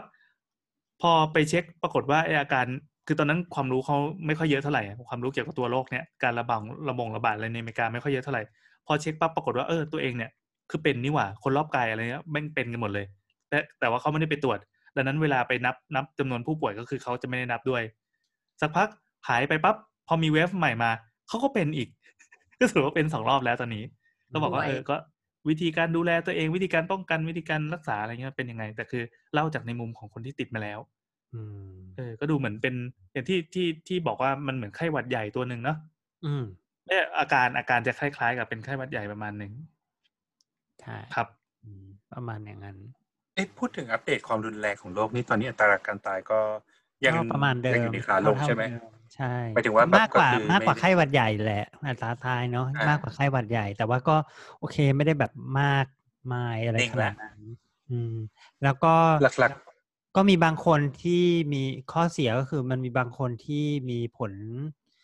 สืบเนื่อง หมายถึงว่าที่ที่บอกไปแล้วว่ามีแผลที่ปอดหรืออะไรประมาณอย่างเงี้ย มันก็ก็แต่ไม่ได้เกิดทุกคนอะไรอย่างนั้น อืม อืมอะมาต่อ เราขอเรื่องนี้ก่อนได้ไหมเราอยากรู้ คือเมื่อกี้ที่เราเอ่อเกริ่นไว้ประมาณหนึ่งว่าใส่หน้ากากๆผ้านะครับอ่ามันมันช่วยได้เหรอ อืม มันก็ก็ช่วยช่วยได้แหละอืมเราว่านะ ไม่คืออย่างนี้เราเคยได้ยินมาว่า หน้ากากผ้ามันไม่ work เพราะว่าสุดท้ายแล้วเราก็อาจจะมีหายใจมีอะไรที่มีความปนเปื้อนหรืออะไรต่าง ๆ มันสู้หน้ากากที่เป็นหน้ากากทางการแพทย์ไม่ได้ อืม เออแต่สู้ไม่ได้อแล้ว ยู่แล้ว ถึงเวลาแล้ว อืมอืมอืมยังไงไงแล้วแล้วแล้วมันมันพอได้หรือว่ามันยังไง มันก็ยังดีกว่าไม่มีอะไรเลยนะอืมมันลดความเสี่ยงอะอืม คือไม่เข้าใจคือหลักๆมองเราไม่เห็นภาพเท่าไหร่ คือหลักๆ เราเราบอกว่ามันไม่มีอะไรกันได้ร้อยเปอร์เซ็นอืมทีนี้อะไรที่จะกันได้มากที่สุด อืม อืมหน้ากากผ้าก็อยู่ในอุปกรณ์ที่กันได้เพียงแต่ว่ามันกันได้ในระดับที่ที่น้อยกว่าหน้ากากอะสมมุติว่าในเลเวลอื่น สมมุติว่าเราเราอาจจะไม่มีตังค์หรือว่าเราไม่สะดวกจริง ๆ หรือว่ามันอยู่ในเหตุขัดข้องที่ไม่สามารถไปหาหน้ากากแบบหน้าหกากน้ากากอนามัยอ่าได้ เออปิดหน้ากากผ้าออกจากบ้านเนี่ยแบบ จะรอดไหม ก็ไม่รอดอยู่แล้วก็ถ้าสมมติว่าปิดปิดหน้ากากผ้าแล้วก็เดินไปกลางถนนรถสิบล้ออะไรอย่างงี้ไม่รอดเออใช่ไหมถูกอ๋อครับไม่คือคือถ้าเราเราต้องมองก่อนว่า คนเราปิดหน้ากากเราไม่ได้กันเชื้อเข้าอย่างเดียว เรากันเชื้อออกด้วย อืมอืมยังไงแต่มเราไปทำรีเสิร์ชมาเจอบทความแล้วมีมันมีมันมีแต่ว่านั่นแหละ เราไม่ได้หากันตามหาเออเออ แต่แต่จะเป็นคนว่างนะครับ ช่วงนี้แต่จะ alert มากขึ้นว่าอ่านในนู่นอ่านนี่แชร์นู่นแชร์นี่มาครับยังไงช่วงก็คือเป็นบทความจากนิวยอร์กไทมส์เขาบอกเขาก็ถามว่าแบบ เออไอหน้ากากผ้าเนี่ย มันจริง ๆ แล้วมันโอเคหรือเปล่าที่จะใช้เออเออเขาก็บอกว่า ก็เหมือนเหมือนตะกี้ที่ที่หมอประวินกับคุณก๊อฟบอกก็คือว่า ใส่อย่างน้อยก็ดีกว่าไม่ใส่ อันนั้นอันนั้นอืมอันแรก อันที่สองก็คือว่า เออเออ CDC เองอะ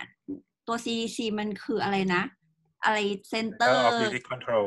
เออ disease ส่วนควบคุม control โรคอะไรเงี้ยมันมีหน่วยงานย่อย เออชื่อว่าเกี่ยวกับความปลอดภัยและสุขอนามัยแห่งชาติอะไรเงี้ยเป็นหน่วยงานย่อยของ CDC เนี่ยเขาพยายามตอนนี้เขาพยายามจะเขียนไกด์ไลน์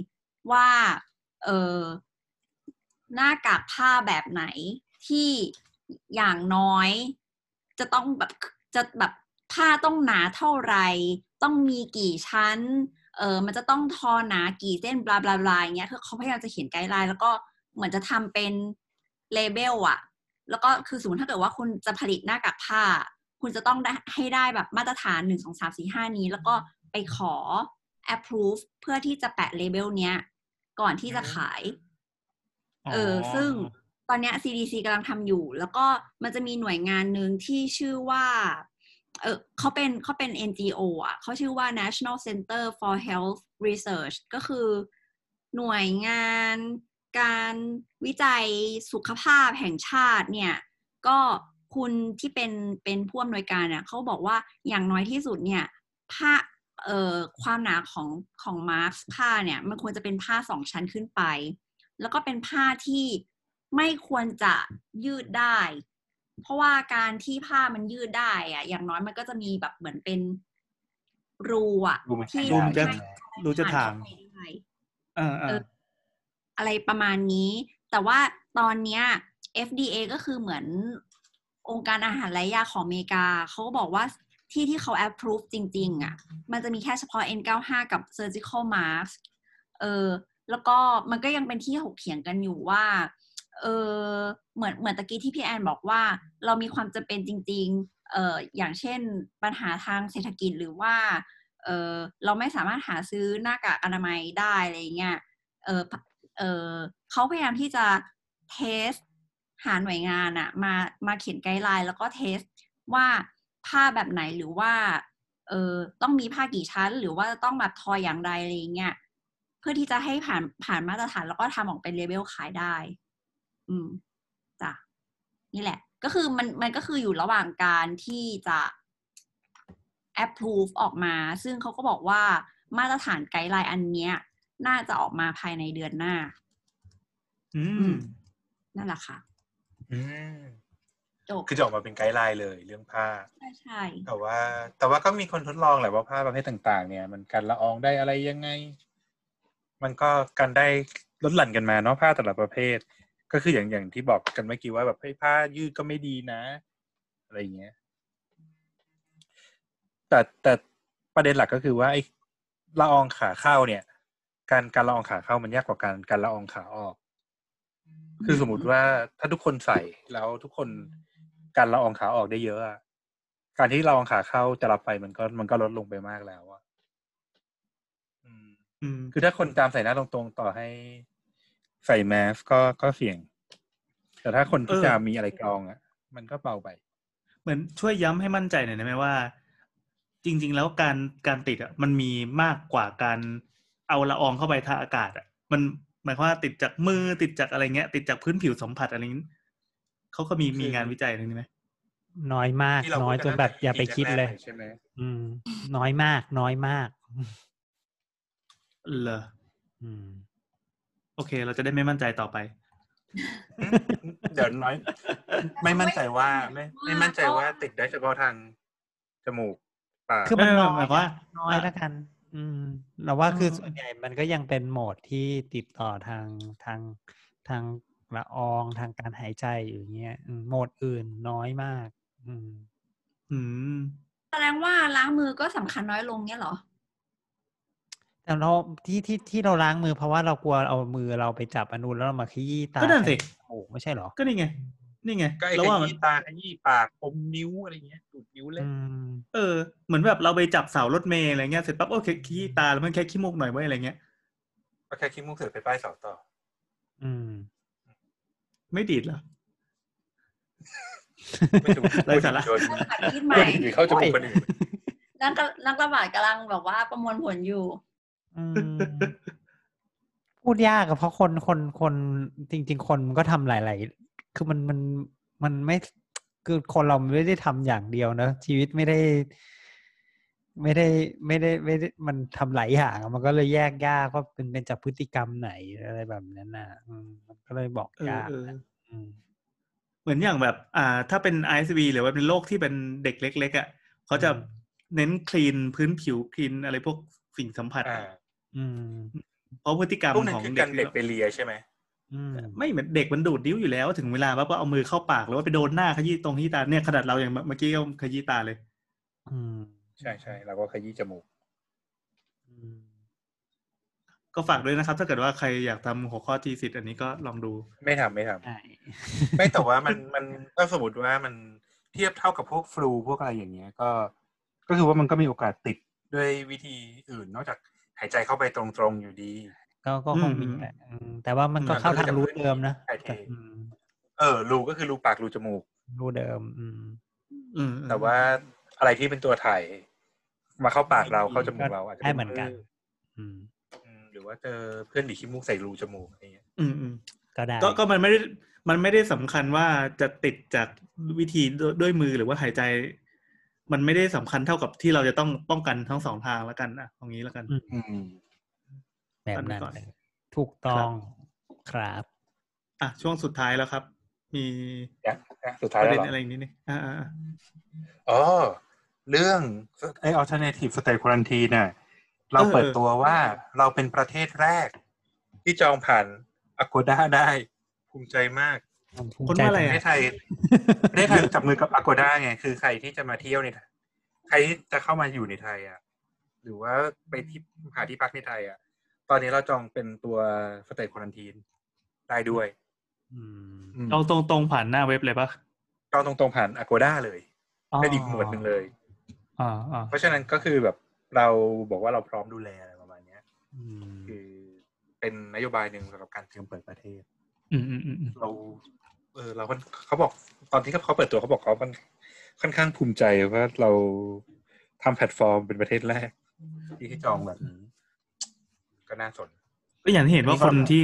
คนที่เป็นฝ่ายทำงานเขาก็ได้ทำอะไร พวกนี้ที่เป็นเป็นวิธีใหม่ๆ แนวทางใหม่ๆหรือว่าแนวทางการรักษาป้องกันก็มากมายนะอืมเราในฐานะประชาชนก็ก็ได้รับประโยชน์จากมันนะอืมแล้วก็มีเมื่อกี้ลุงลุงตุ้ยนะเสริมมาว่า ของ Johnson & Johnson ก็ approve แล้วที่อเมริกาไปไปไปเรื่องเช็คอะไรแล้วนะปรากฏก็ยังยังยังเหมือนกันวัคซีนนะเออเช็คแล้วยังยังยังนะลุงยัตุ้ยยังเนาะอืมยังโอเค อ่า แล้วก็คำถามจากทางบ้านไม่มีปอนปอนแกมานั่งแกมานั่งเล่นโทรศัพท์เหรอแกถามหน่อยสิก็มีอัปเดตนิดนึงมีอัปเดตเอ่อจากจาก ทวิตเตอร์นะครับสำนักข่าวทวิตเตอร์ไม่ใช่ ก็เป็นนักข่าวที่ในนั้นที่เขาเอ่อแปะหนังสือราชการเป็นด่วนที่สุดจากผู้ว่าสมุทรสงครามนะครับ โดยสรุปก็คือ ตอนเนี้ยอัปเดตตอนสองทุ่มแล้วกันเขาบอกว่าผู้ว่าก็สั่งปิดสถานที่เสี่ยงแพร่โควิด -19 รวมห้างตลาด เว้นขายอาหาร ร้านอาหารร้านกาแฟเนี่ยคือห้ามนั่ง จะต้องแบบเทคเอาไว้อย่างเดียวก็ซื้อคืกลัอบต้องบ้านซื้อกลับอย่างเดียว สถานที่พวกขายเหล้าอะไรเงี้ยก็ให้ขายอย่างอื่นไป ตั้งแต่วันที่ยี่สาม ธันวาเป็นต้นไปถึงสี่มกราก็คือก็พรุ่งคือนี้นี้อืมอืมอืมอืมอืมสมุทรสงคราม สงครามเหมือนเนี้ย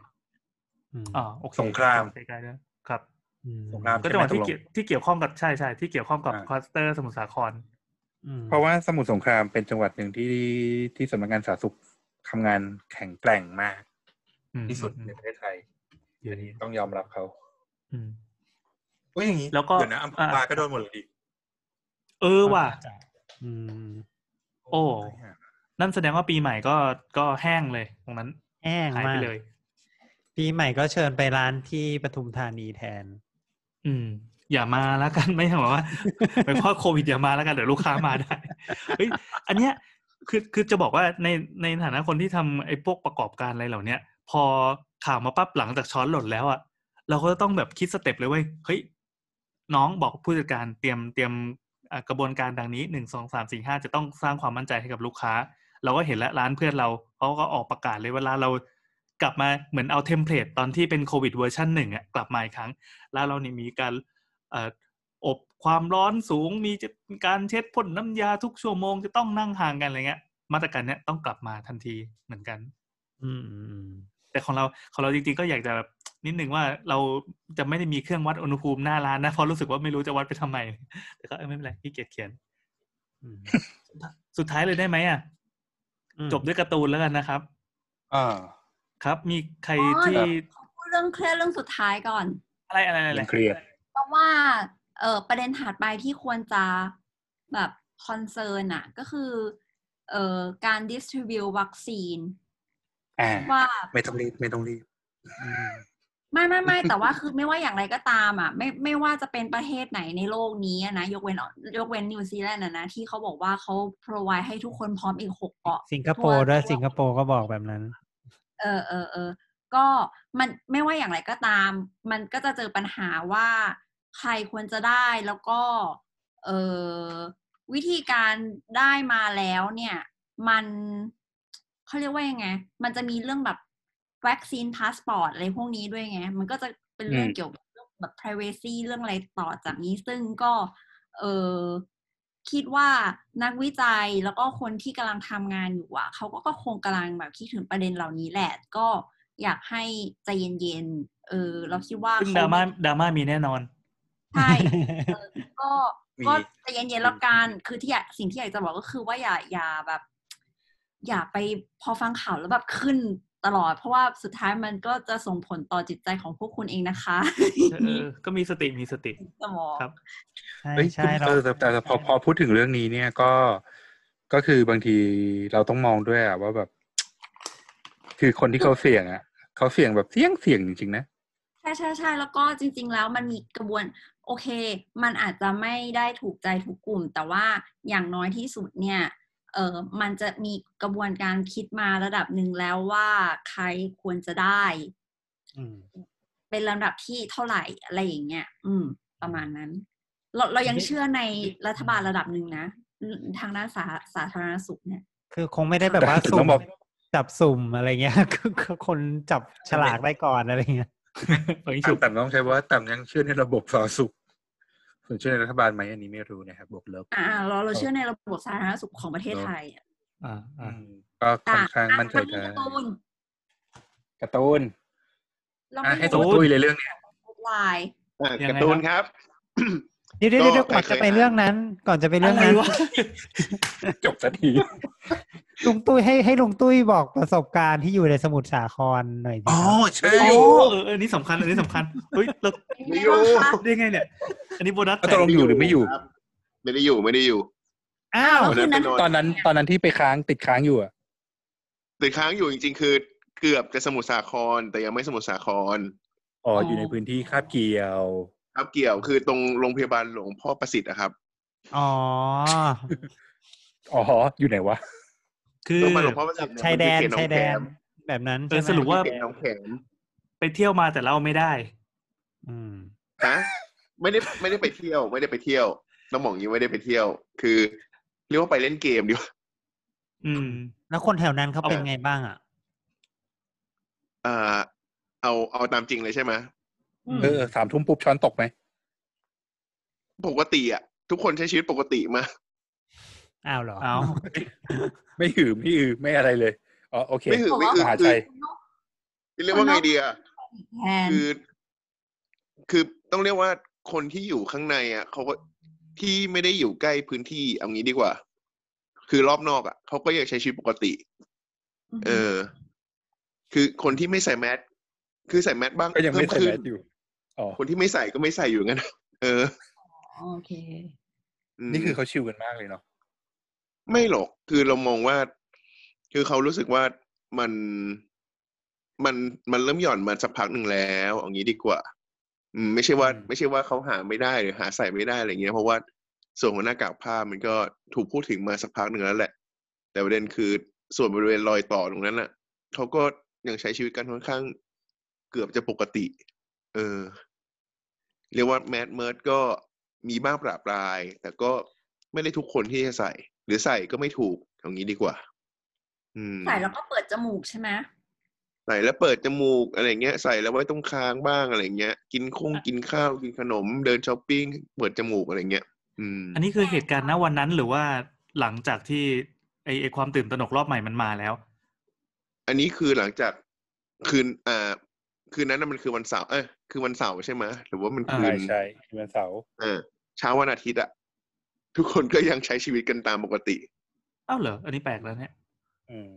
บริเวณรอยแถต่วอบ้านนะแถวบ้านน้าแอนไม่เป็นเหรอแถวบ้านตอนนี้คือคือกลับมาเคร่งครัดค่อนข้างเข้มงวดกัน อีกครั้งหนึ่ง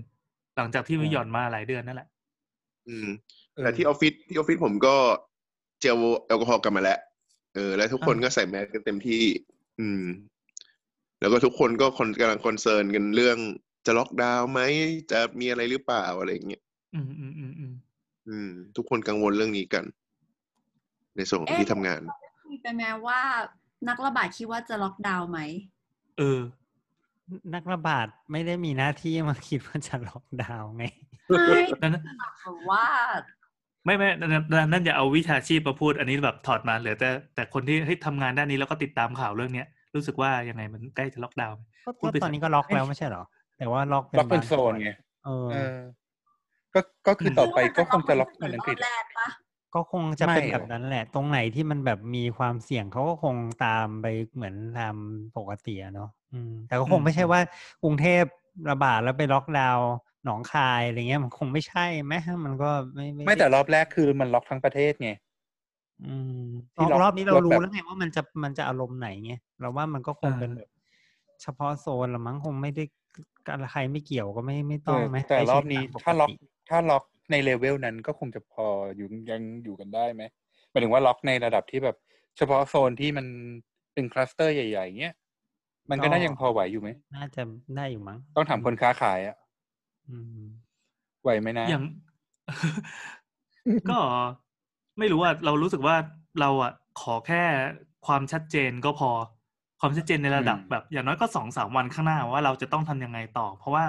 มันไม่ใช่ว่าพอประกาศวันนี้ปั๊บพรุ่งนี้จะปฏิบัติเที่ยงได้คืนเลยมัน เออ มันนี่ไงมันสมีมุทรเรื่สองงครามนี่ไงประกาศปุ๊บเที่ยงคืนทำปั๊บเนี่ยเออใช่ใช่มันมันมันมีเรื่องแรงงานเรื่องการเดินทางคมนาคมการคนเคินลูกน้องลูกน้องอะไรอย่างนี้อืมงานการที่มันต้องวิ่งต้องเดิน อืมนั่นแหละครับ วิ่งเราว่ายวเราว่าอย่งงี้ของของสมุทรสาครนั้นมันคงเป็นกรณีพิเศษจริงๆ เพราะมันเพิ่งเจอแรกไง มันอยู่ดีอ่าๆมันอ่าไม่มีอะไรแล้วมันก็ปึ้งขึ้นมาอะไรเงี้ยมันก็คงแต่แต่ที่ประกาศเมื่อกี้เป็นสงครามด้วยเนาะใช่สมุทรสงครามด้วยนะสงครามด้วยใช่ไหมอ่านั่นแหละจะเป็นจังหวัดหมายถึข้างงว่าๆด้วย มันจะเริ่มมองเห็นแล้วไงว่าใครควรจะต้องยังไง ใครล็อกตรงไหนล็อกตำแหน่งมันมีสัญญาณไหไปก่อนใช่มีสัญญาณไปก่อนไม่แบบมันไม่ใช่ว่าอยู่ๆก็แบบเออไม่ใช่แบบนั้นแล้วไงคือแบบนั้นคือมันเซอร์ไพรส์ตอนนี้ตรงใครห้ามห้ามเดินทางเข้าออกนะครับ ตอนนี้ทุกคเพนราะว่าจะเพราะว่าอย่างก็อย่างตอนเนี้ยที่ที่บอกว่าเอ้ยตรงตลาดกุ้งอะ เราจะอ่าตั้งด่านรอบๆอะ ก็ไม่ได้ตั้งขวางถนนเหมือนเหมือนวันแรกตอนล็อกดาวน์ครั้งก่อน ก็ไปตั้งแบบทางคู่ขนานทางหลบหลีกทั้งหลายอะอืมเพราะเรากลัวว่าแบบเออการเคลื่อนย้ายแรงงานเคลื่อนย้ายของมากกว่าอืมอืมอืมอืมไอ้ไอ้ทางสายหลักที่แบบบล็อกระหว่างจังหวัดเลยเราก็ไม่ได้ทำอะไรอย่างนั้นเราอะมันก็รับได้นะเราว่าคือมันก็ไม่ได้แย่แล้วอะอืมยกเว้นอยู่ดีๆมีใครพาเชื้อไปวิ่งเล่นแถวบ้าน อืม แล้วก็บูมซึ่งมีแน่นอน มีแน่นอน สุดท้ายสุดท้ายสองชั่วโมงแล้วครับ ขอจบก่อน EP นี้ก่ด้อวนยจะการ์ตูนขออีกหนึ่งเรื่อง อะไรวะอะอ่าะอันนี้ก็เป็นอันป้าแตที่เขียนไง แค่เอาขึ้นมาก่อน อะไรก็คือมันมีมันมีทวีตอันหนึงของ CNNI ก็คืออ CNN โอเค National เนี่ยเขาบอกว่า เออเออประธานาธิบดีประเทศชิลีนะคะ ก็ โดนปรับไป 3,500 เหรียญเพราะว่าเออเหมือนไปออกงานอะไรสักอันหนึ่งอะแล้วก็มีไม่ปใส่ระชาชนแมสก์ต้อนรับอะไรอย่างนี้ แล้วก็ไปเซลฟี่กับเขาเว้ย โดยที่ไม่ได้ใส่หน้ากาก แต่ว่าคือในกฎหมายในชิลีก็คือ ก็คือบอกว่าถ้าเกิดว่าคุณแบบออกนอกบ้านแล้วไม่ใส่หน้ากากอะคุณจะโดนปรับสามพันห้าร้อยเหรียญเว้ย ปรากฏว่าอืมประธานาธิบดีก็โดนไป แค่นี้แหปละระเทศเรามีกันไหมมีกฎหมายอย่างนี้ไหมไม่มีครับไม่มีมีอ๋อไม่มีเออชิลีทำได้เพราะว่าชิลีเนี่ยเป็นประเทศในกลุ่ม OECD เนาะประเทศที่พัฒนาแล้วรายได้เขาเยอะครับประเทศเราขึ้นปรับก็จนครับ อืมอะอะนั่นแหละสุดท้ายไปครับเทรู้ละไปเทรู้แล้วสุดท้ายเรารอเรารอสำหรับใครนะครับ ที่เคยเคยอ่านการ์ตูนทางการแพทย์กันมาก่อนหน้านี้นะครับเออจำกันได้ว่าเรามีการ์ตูนเรื่อง เทลุก็แทน ก็แทนเทลุอ่าทีนี้เนี่ยช่วงโควิดที่ผ่านมาเนี่ยก็แทนเทลุก็มีภาคพิเศษครับ ต่อสู้กับโควิด ซึ่งก็มีตีพิมพ์เป็นภาษาไทย แปลเรียบร้อย มีลิขสิทธิ์เรียบร้อยนะครับสำหรับใครที่อยากเก็บหรือสนใจอ่านก็หาซื้อเก็บกันได้นะครับแปลเล่มละแปลเท่าไหร่เร็วมากเลยอะ เขียนเพิ่งออกมาแปลแล้วเสร็จเรียบมีเล่มร้อยเดียวนะเล่มเดียวจบอืมอืมหกสิบเก้าจริงๆแปดสิบเก้าแปดสิบเก้าป่ะ อ่าเก้าสิบบาทเก้าสิบบาทสำนักพิมพ์วิบูลย์กิจครับ จริงๆครับเขาวิบูลย์กิจตีพิมพ์ คือตีพิมพ์ลงในในเอ๊ะมันมีแค่สี่ตอนนะ มันเป็นแบบเรื่องสั้นประมาณเดียวร้อยใช่กว่าหน้า เออเดี๋ยวจบที่พูดเป็น concept ทั้งเรื่องก็คือเรื่องโคโรนาไวรัสไวรัสอย่างเดียวเลย มันเป็นเล่มที่เหมือนเป็นวาระพิเศษหลังจากภาคหลักที่จบไปแล้วเก้าปี ใช่